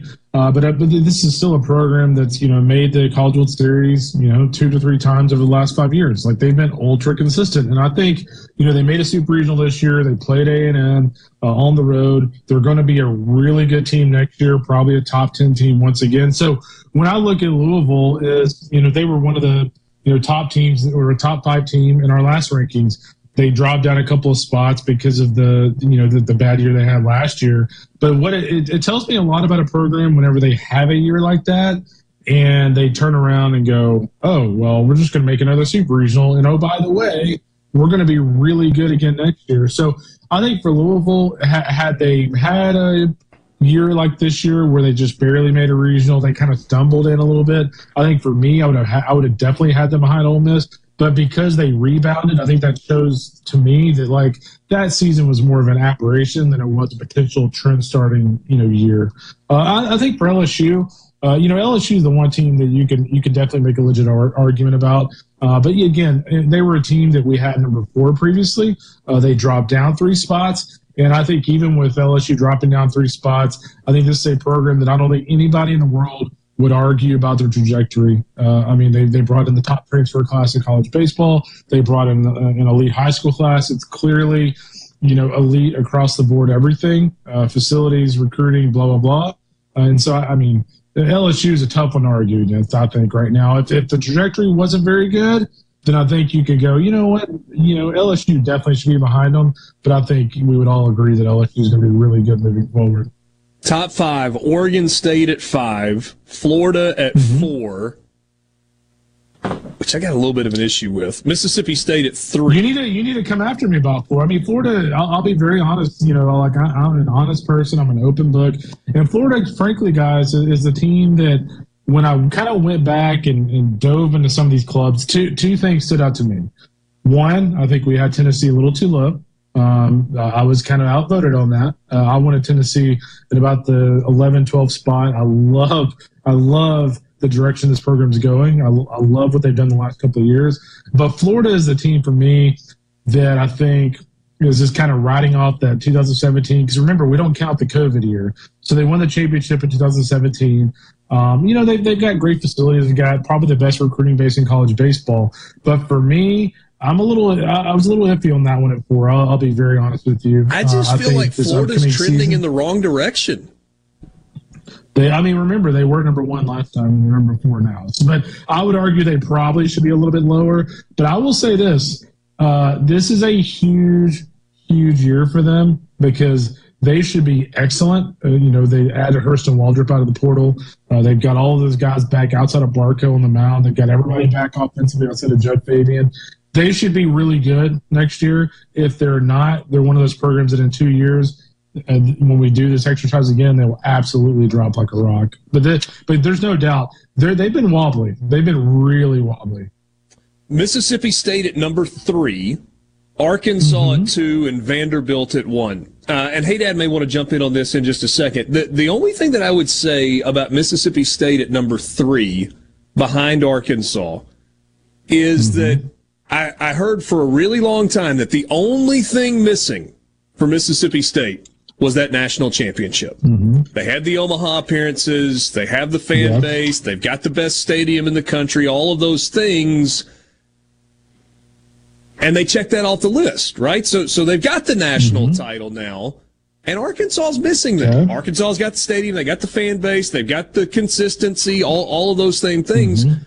And, and I know you said you were making it not just about Omaha, but at some point that feels like that should be a little bit of a tiebreaker. Well, I mean, I, I, would also argue the team finishing dead last in the SEC is a tiebreaker. Yeah, they were bad uh, you know, last year. Think about Arkansas.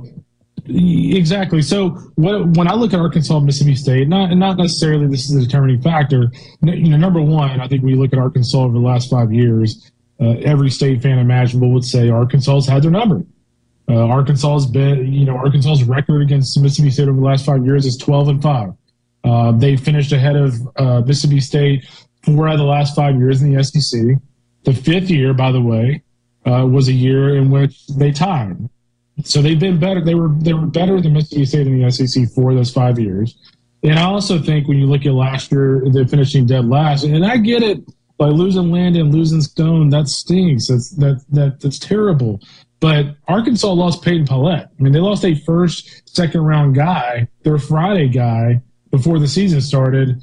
And what did they do? They got to the College World Series. They got to the national semifinal. So it's not like Arkansas is one of those teams that last year, all of a sudden, they were just totally healthy and Mississippi State just had all this bad luck.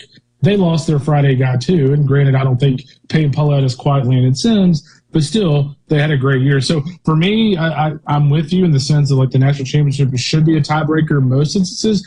But I would I would also argue that when two teams that had somewhat similar setbacks. When one finishes dead last and one makes makes it to Omaha and play, is a national semifinalist, that also should matter. And so I just think when you look at Arkansas, you look at that, you look at the record against state in conference, you look at the fact they've been better than state in the standings uh, over the last, you know, four, uh, four of the last five years. On top of the fact they were one catch away from winning a national champion, championship. They were two years ago the best team in college baseball all but one weekend out of the year.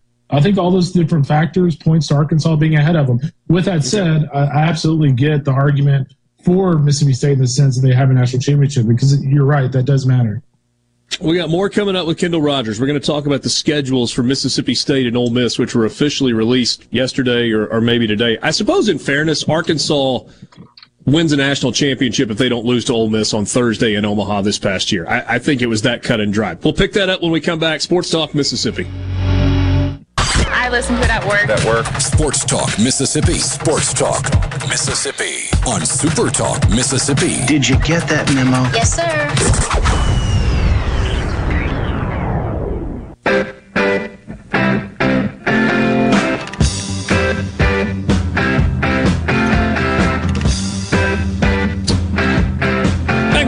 Sports Talk Mississippi, visiting with Kendall Rogers from D1 Baseball. We're talking about the top 100 list that came out as uh, D1 Baseball staff, Kendall Rogers, Aaron Fitt, Mike Rooney put together the top 100 programs in the country. Had Ole Miss ranked at eight and Mississippi State ranked at three. Vanderbilt was the number one team. Nobody around here cares about Vanderbilt though, so we'll just ignore them and uh, and move on. we, we got to ask you about the backdrop though. Miami jersey back there, UCLA yeah. jersey back there, LSU jersey back there. A little. Uh, we got Florida. We got Florida over here. You can't really see Florida, but we got Florida. So it, it, Ole Miss and State, and even Southern Miss. If y'all are listening, send me a jersey. I'll, I'll get you in the rotation back here. My my wife says it looks like a closet, so she I think she wants me to kind of frame them and make them look a little better. So it looked like I'm reporting from the closet. That's fair. That's maybe where you should be tucked away in the closet. Sorry, the jokes write themselves sometimes. You wonder why Kendall hates your team. There you go. I'm, You I'm like comments Milton with a stapler over here. Yeah. Hey, I want to ask you about a. Uh, I got that reference. Jeez. Let me ask you about a big picture college baseball topic that we've talked about with you. We, we felt like there was some movement trending toward scholarship limitations being lifted, more un, uh, you know, going to more paid assistance. Anything happening in the offseason on that front that makes you think we're closer to actually getting to the scholarship cap in particular being lifted? The scholarship cap, I think we're still a ways from, from that occurring. Um, you know, as we all kind of expected, that's one of those things that has a ton, a ton of red tape, especially from a Title IX perspective. So I still think we're probably a couple of couple of years, probably three years away from that occurring. Uh, but the assistant, uh, the, the the having the third paid assistant, absolutely uh, is going to happen. It's just a matter of what the stru- what is the structure. I had a couple of SEC coaches call me actually the other day asking about it because you know they had they had heard that you know we, we might get two more paid assistants, and so you know my my feeling is this. You know, originally the transformation committee came out and said, you know what, we're going to allow you know through the SEC you can have. Uh, five or six paid assistants, and if you're in the Sun Belt or the Missouri Valley, and you only want three, you can do that. Well, I have heard, and I do like this actually, I have heard there will be uniformity on this decision. For instance, every conference will have the same, you know, up to rule. And so my feeling on it is we'll probably end up with just turning that volunteer uh, position into a paid position. They can go out and recruit. The question becomes, and this is where all the coaches are like, hey, hey, like, what are you hearing on this? Is what happens to the volunteer role? You like, does it just go away? Are you allowed to add another coach that just can't recruit? That is going to be a big question mark. And, and my feeling is is that uh, another position will be added that isn't necessarily a recruiting position. Because here's the thing: when it comes to transfer, transformation committee and volunteer coaches, one of the things the NCAA is really concerned about right now is they're being sued for this, they're being sued for that, and all it takes is a group of volunteer coaches that go off and sue the NCAA because hey man like you're not allowing me to make a sufficient living. And that threat alone is going to cause the well it has caused the ncaa to go hey we might we, we need to kind of take care of this. And so that's going to happen. My from what i'm hearing right now it's going to be december or january. It would be approved uh, by the division one council uh, and the transfer transformation committee. If that's the case it would go into effect in August 1 of 23. And that'd obviously be a great thing for college baseball. Uh, you know, I've, I've certainly fought for that for these coaches uh, for years. I think it'd be great uh, to get more and more coaches, you know, on the road recruiting, get them, you know, real, real recruiting experience, you know, for the, for when they become a associate head coach or a head coach. So that's going to happen. Uh, it's just a matter of, you know, will it be December or January or will they vote on it later in the year? Uh, the scholarship thing there, Richard, uh, I don't think it's happening for a couple of years. And that's one of those things that, you know, unlike the coach, I'm always just like, eh, like I'm hearing good things about it, but I'll believe it when I see it.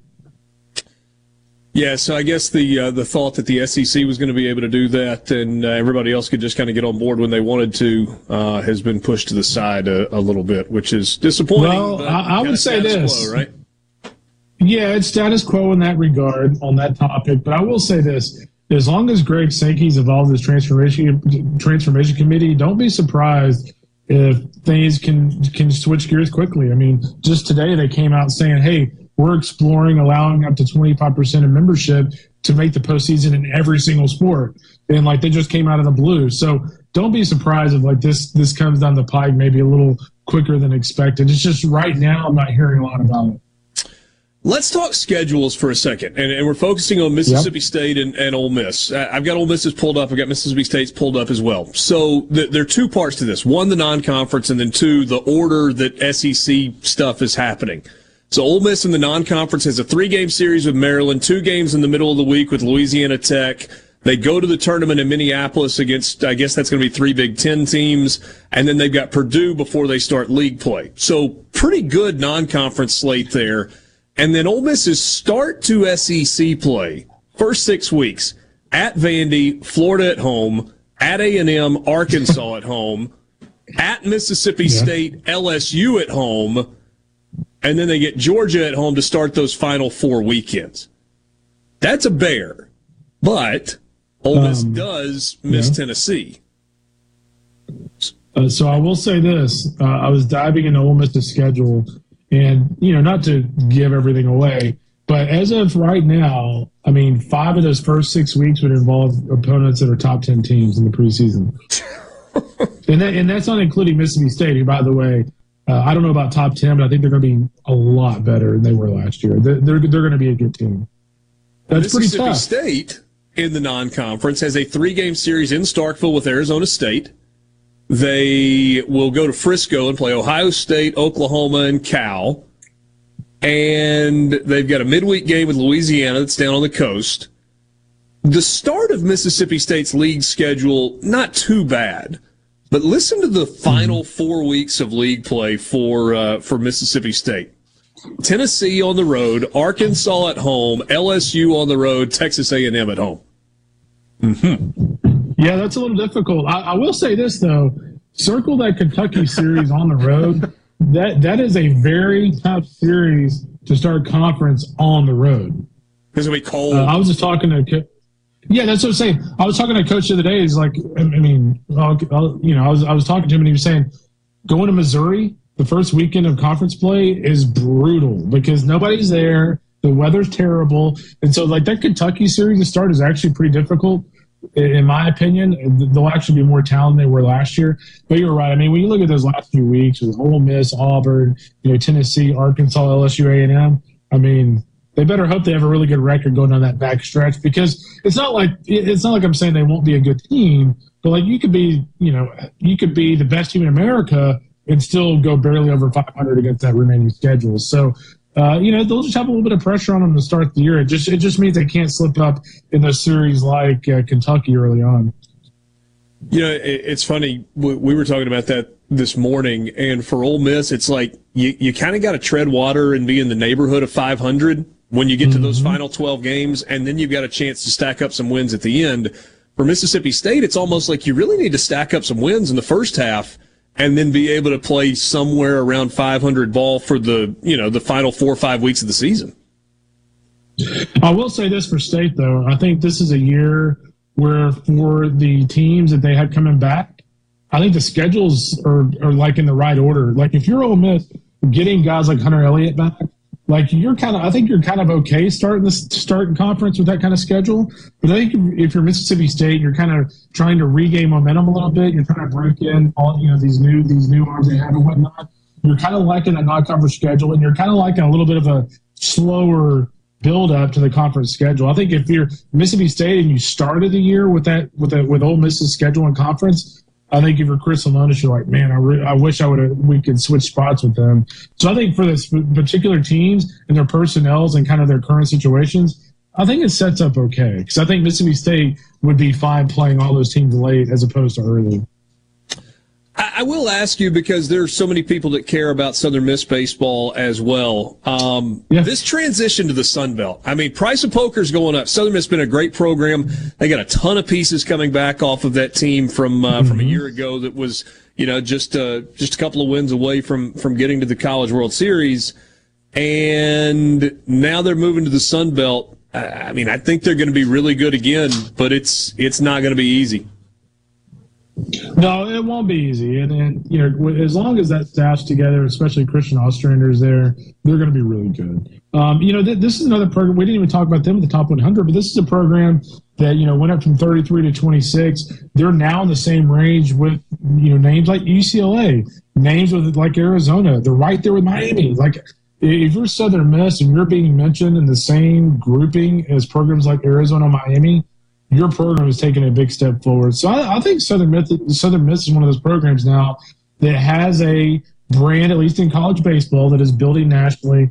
And I actually love the move to the Sun Belt because I think if you're if you're Southern Miss and you're trying to recruit against State, you're trying to recruit against Ole Miss, and granted, like you're probably not going to win a lot of those battles anyway. But if you're in the Sun Belt playing f- four, five, six teams that have the potential to make the postseason every year, as opposed to two or three in the Sun Belt, I think you have a lot more to sell on the recruiting trail. And we know what they can sell from a from a fan you know support perspective. So I, I like the trajectory of their program. I think going to the Sun Belt's probably going to help them long term.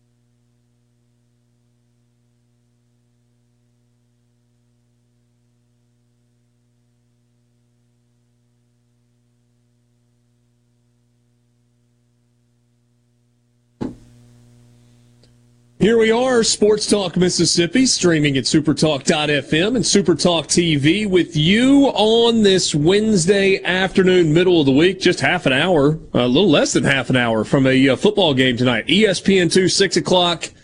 SMU and UCF. Richard Cross, Michael Borky, Brian Haydad. Sports Talk Mississippi brought to you in part by Genteel Apparel. You can check them out online at genteelapparel.com. Be sure to check out the collegiate collection. Get your Ole Miss, Mississippi State, or Southern Miss gear to help you look your best in Oxford, Starkville, or Hattiesburg at football games this fall. That's genteelapparel.com. We uh, are a little late on this today, but doesn't mean we can't do it. It's time right now for the college football fix.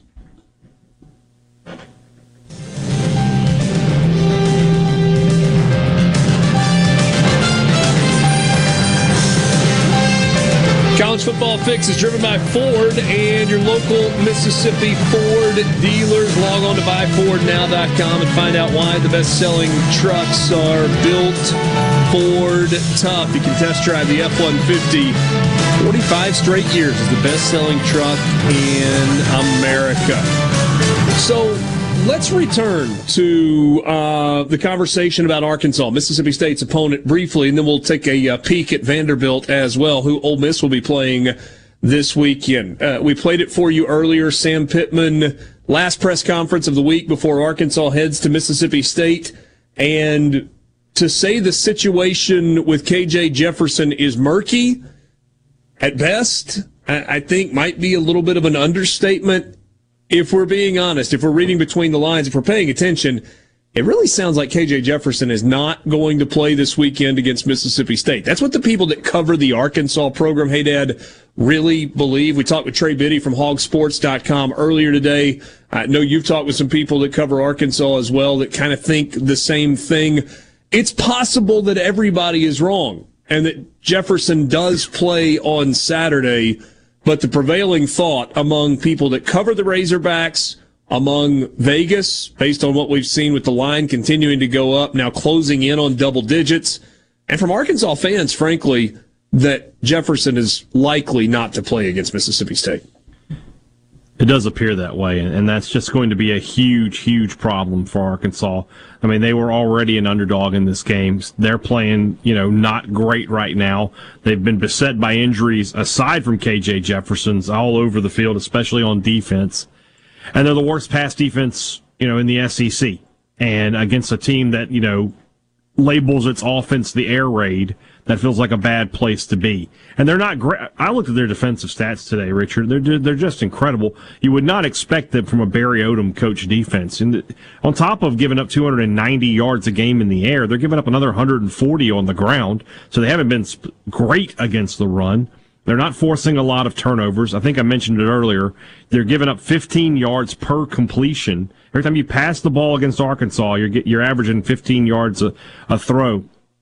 I mean, you can't win football games like that. You, you just can't. So even with KJ Jefferson, this was going to be an uphill challenge. It appeared for Arkansas. Without him, it's it's going to be a mountain to climb. In terms of total defense, Arkansas is 13th in the SEC, allowing 433 yards per game. They have given up 19 touchdowns this season. That is second most only to Vanderbilt, who is uh, allowed 21 touchdowns this season. Mississippi State, middle of the pack. They're, uh, what, eighth in the SEC in total defense, giving up 333 yards per game. They've allowed 14 touchdowns. So while we're looking at defense, let's hit Ole Miss and Vanderbilt as well. Total defense, Ole Miss is fifth in the league, 315 and a half yards per game allowed. And uh, Ole Miss has given up just seven touchdowns against their five opponents so far. Scoring defense, Arkansas is 13th, next to last, 30.6 31 points, points a game. per game. Uh, Mississippi Yeah. State is giving up 22 points per game. Vanderbilt dead last. They're giving up 34 per game. Ole Miss third. They're giving up 12 per game. And, by the way, in the total defense category, Vanderbilt giving up 457 yards per game. In their two Power Five games, there's only two of them. 19 combined points given up by uh, by the Ole Miss defense. So uh, playing well, all that. It's not even combined points. It's it's all Georgia- one team. Yeah, Kentucky scored 19, Georgia Tech scored zero. So we know the Nerd. answer for Ole Miss, Nada. right? Because after the Kentucky, when people are starting to do the you know path to an access bowl, now some people are going further than that, but to keep it realistic, they're doing the you know they they can get back to the Sugar Bowl or the Peach Bowl or something. You know, have another 10 win season. That's on the table now for them. So obviously, you have to beat Vanderbilt for that to happen, and uh, for other reasons also.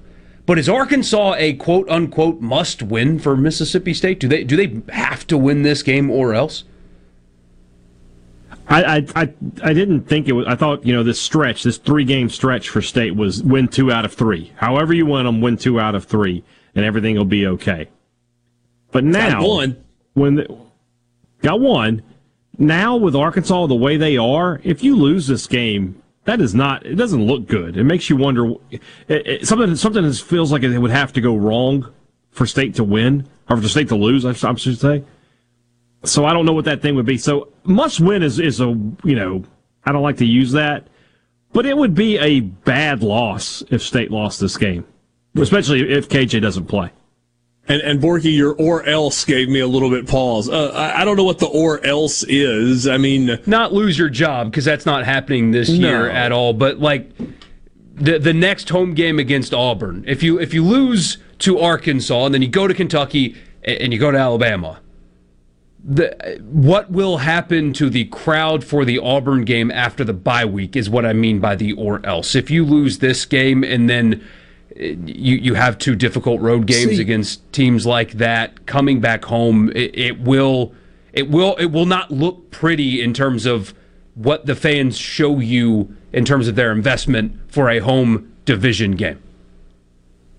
so so to me, the or else for Mississippi State is the ceiling becomes eight, and the more likely finish is seven. If Mississippi State were to drop this game against Arkansas, but I'm like, hey, Dad, I don't think they're going to lose this game.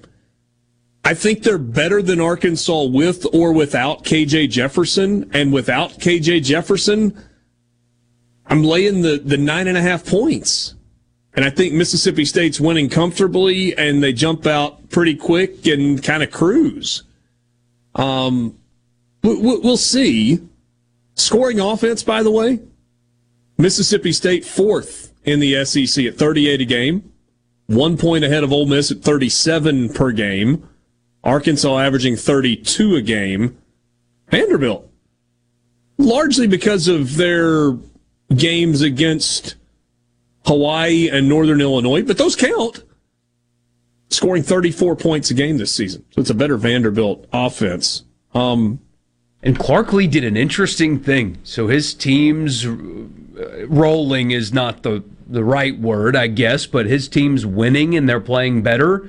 And he benches his captain quarterback, who wasn't playing poorly for a freshman. And the freshmen played pretty well. Yeah. I mean, that takes guts, man. That that's the kind of stuff that for the dozens of Vanderbilt fans out there, I would be pumped to see things like that. Could you imagine some coaches making that decision? They wouldn't.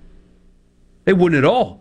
Clark Lea, in his second year as a head coach, benched his team captain because he knew the younger guy behind him was better, despite the captain even playing pretty well. That's a gutsy move.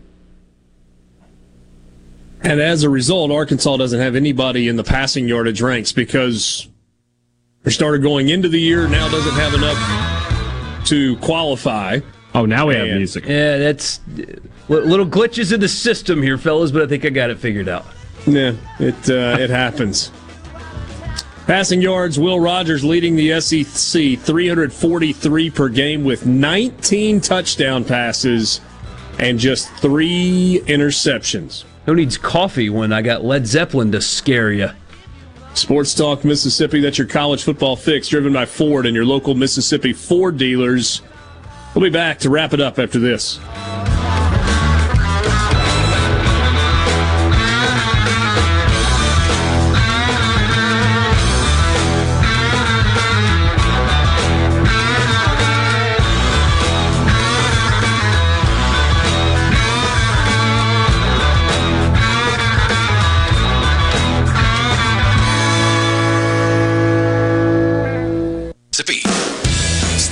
Sports Talk Mississippi. Do you ever get so excited that you just can't wait? Sports Talk Mississippi. Covering your Mississippi team. I've been waiting my whole life for this. Don't touch that dial. Here on Super Talk Mississippi.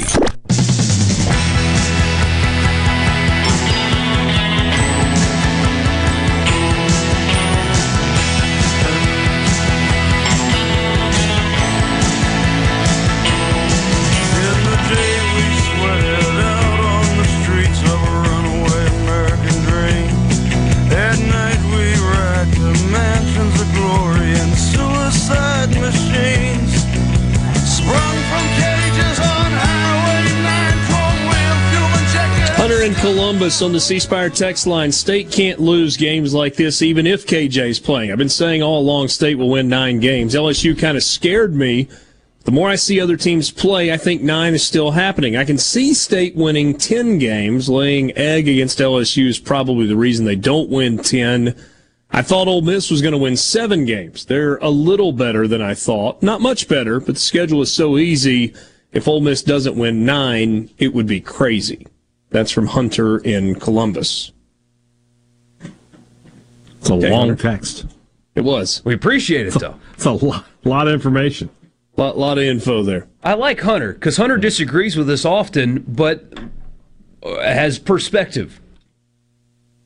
Well, Hunter's perspective is Right, staring I- throh his maroon shades. No, but, but I, I mean eh, that's perspective okay. in that, like he, it seems like he recognizes it's just sports. Yeah, Yeah, like That's the, fair. The, the kind of stuff that I'm sure you guys have been sent over the years and that I get on occasion, it makes me wonder if you understand, not you two, but you sending it, understand that this is just sports at the end of the day. We love it, but, you know, take a step back. Hunter has taken his steps back and appreciates the fodder. I like guys like him. He does. And Hunter and I even agreed on something, or he agreed with me on something earlier today, and that's why Florida was ranked where they were in the baseball uh, program rankings earlier this uh, this afternoon. Uh, here's one: If Georgia keeps playing like they are, State will beat them this year. I need to see something from Georgia this weekend. True. I agree. If Georgia puts up a third straight stinker, we can have the conversation of, well, if they play like that in Starkville, they're going to lose. And who was it that's that been a fair conversation to have. throughout the uh, the Yes. off season that that Georgia Who missed on the State? Arizona game? He said that the State would lose to Arizona but beat Georgia. He missed on one. I feel like he's going to just miss on both. But again, Georgia doesn't. You know, if Georgia plays with its food again this weekend, I'm going to start to wonder. It is crazy that in the ever super duper important have to put it on at 2:30 or 3:30 or else Deep South's oldest rivalry is not a cover if Georgia wins by 4 touchdowns. yeah. Yeah. Yeah, 42 to 14, not a cover. Gosh. Simple text here LSU or Tennessee? It's Tennessee for me. I just think they're, They're good. just, they're just too explosive. They're just they're just too explosive offensively. Yeah. LSU can't pass. Yeah, these 11 a.m. games, eh, all the hand wringing and stuff, and understandably so. I, I, the 11 a.m. games are not as fun as the night games, no doubt about it. Uh, you would like to get them if you're the road team. You want to play at 11 a.m. if you're going to their place. What do you think Tiger Stadium's going to feel like Saturday morning? Well, interesting you say that because I think it was yesterday or maybe two days ago where you're like, oh, they're going to be empty seats all over the place. And there may very well be, but LSU announced that this game against Tennessee is sold out. And there's going to be a lot of orange. Oh, I don't think there's any question about that. It's been a long time since uh, Tennessee's gone to Baton Rouge. Yeah. What, 2010? Sa- same as like the Kentucky Ole Miss thing last week. I know a That's guy. the crazy uh the crazy finish game, wasn't it? Yeah, where T Bob snapped the ball and that, that won yeah, the game. LSU had or Tennessee had 15 guys on the field or something. It's crazy. I saw them playing that on SEC Network last night, previewing this game. they they did the count on the field, and it was like the numbers just keep on Yeah. going and going. And then on the next play, LSU runs the most Les Miles play ever. Toss, sweep, left, collision at the goal line. They get in and they win. And uh, Derek Dooley chunked the headset. So mad. But he had no one to blame but himself. Whoa. I don't know. Is it his fault that there were 15 straight. guys on the field? player- Yes, I'm blaming the coach when there's 15 guys on the field.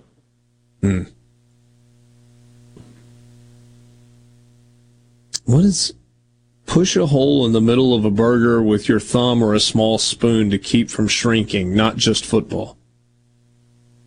I don't know, but that's a good tip. That is a good Apropos tip. of nothing. Some, some people put an ice cube in there. Yeah. No. Or just take parchment paper and don't do it on a grill, do it on a skillet or something flat and really just flatten your burgers and just put multiple on top of each other. Burgers should be nice and thin, and nobody know. If I want a thick piece of beef, I'll eat a steak.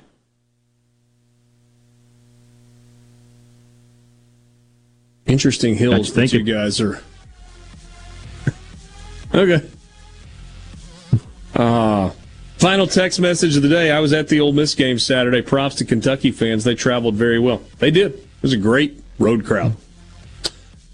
Thanks for being with us. We will be back with you in 21 hours. What, Stay tuned for Thunder and Lightning next on Super Talk.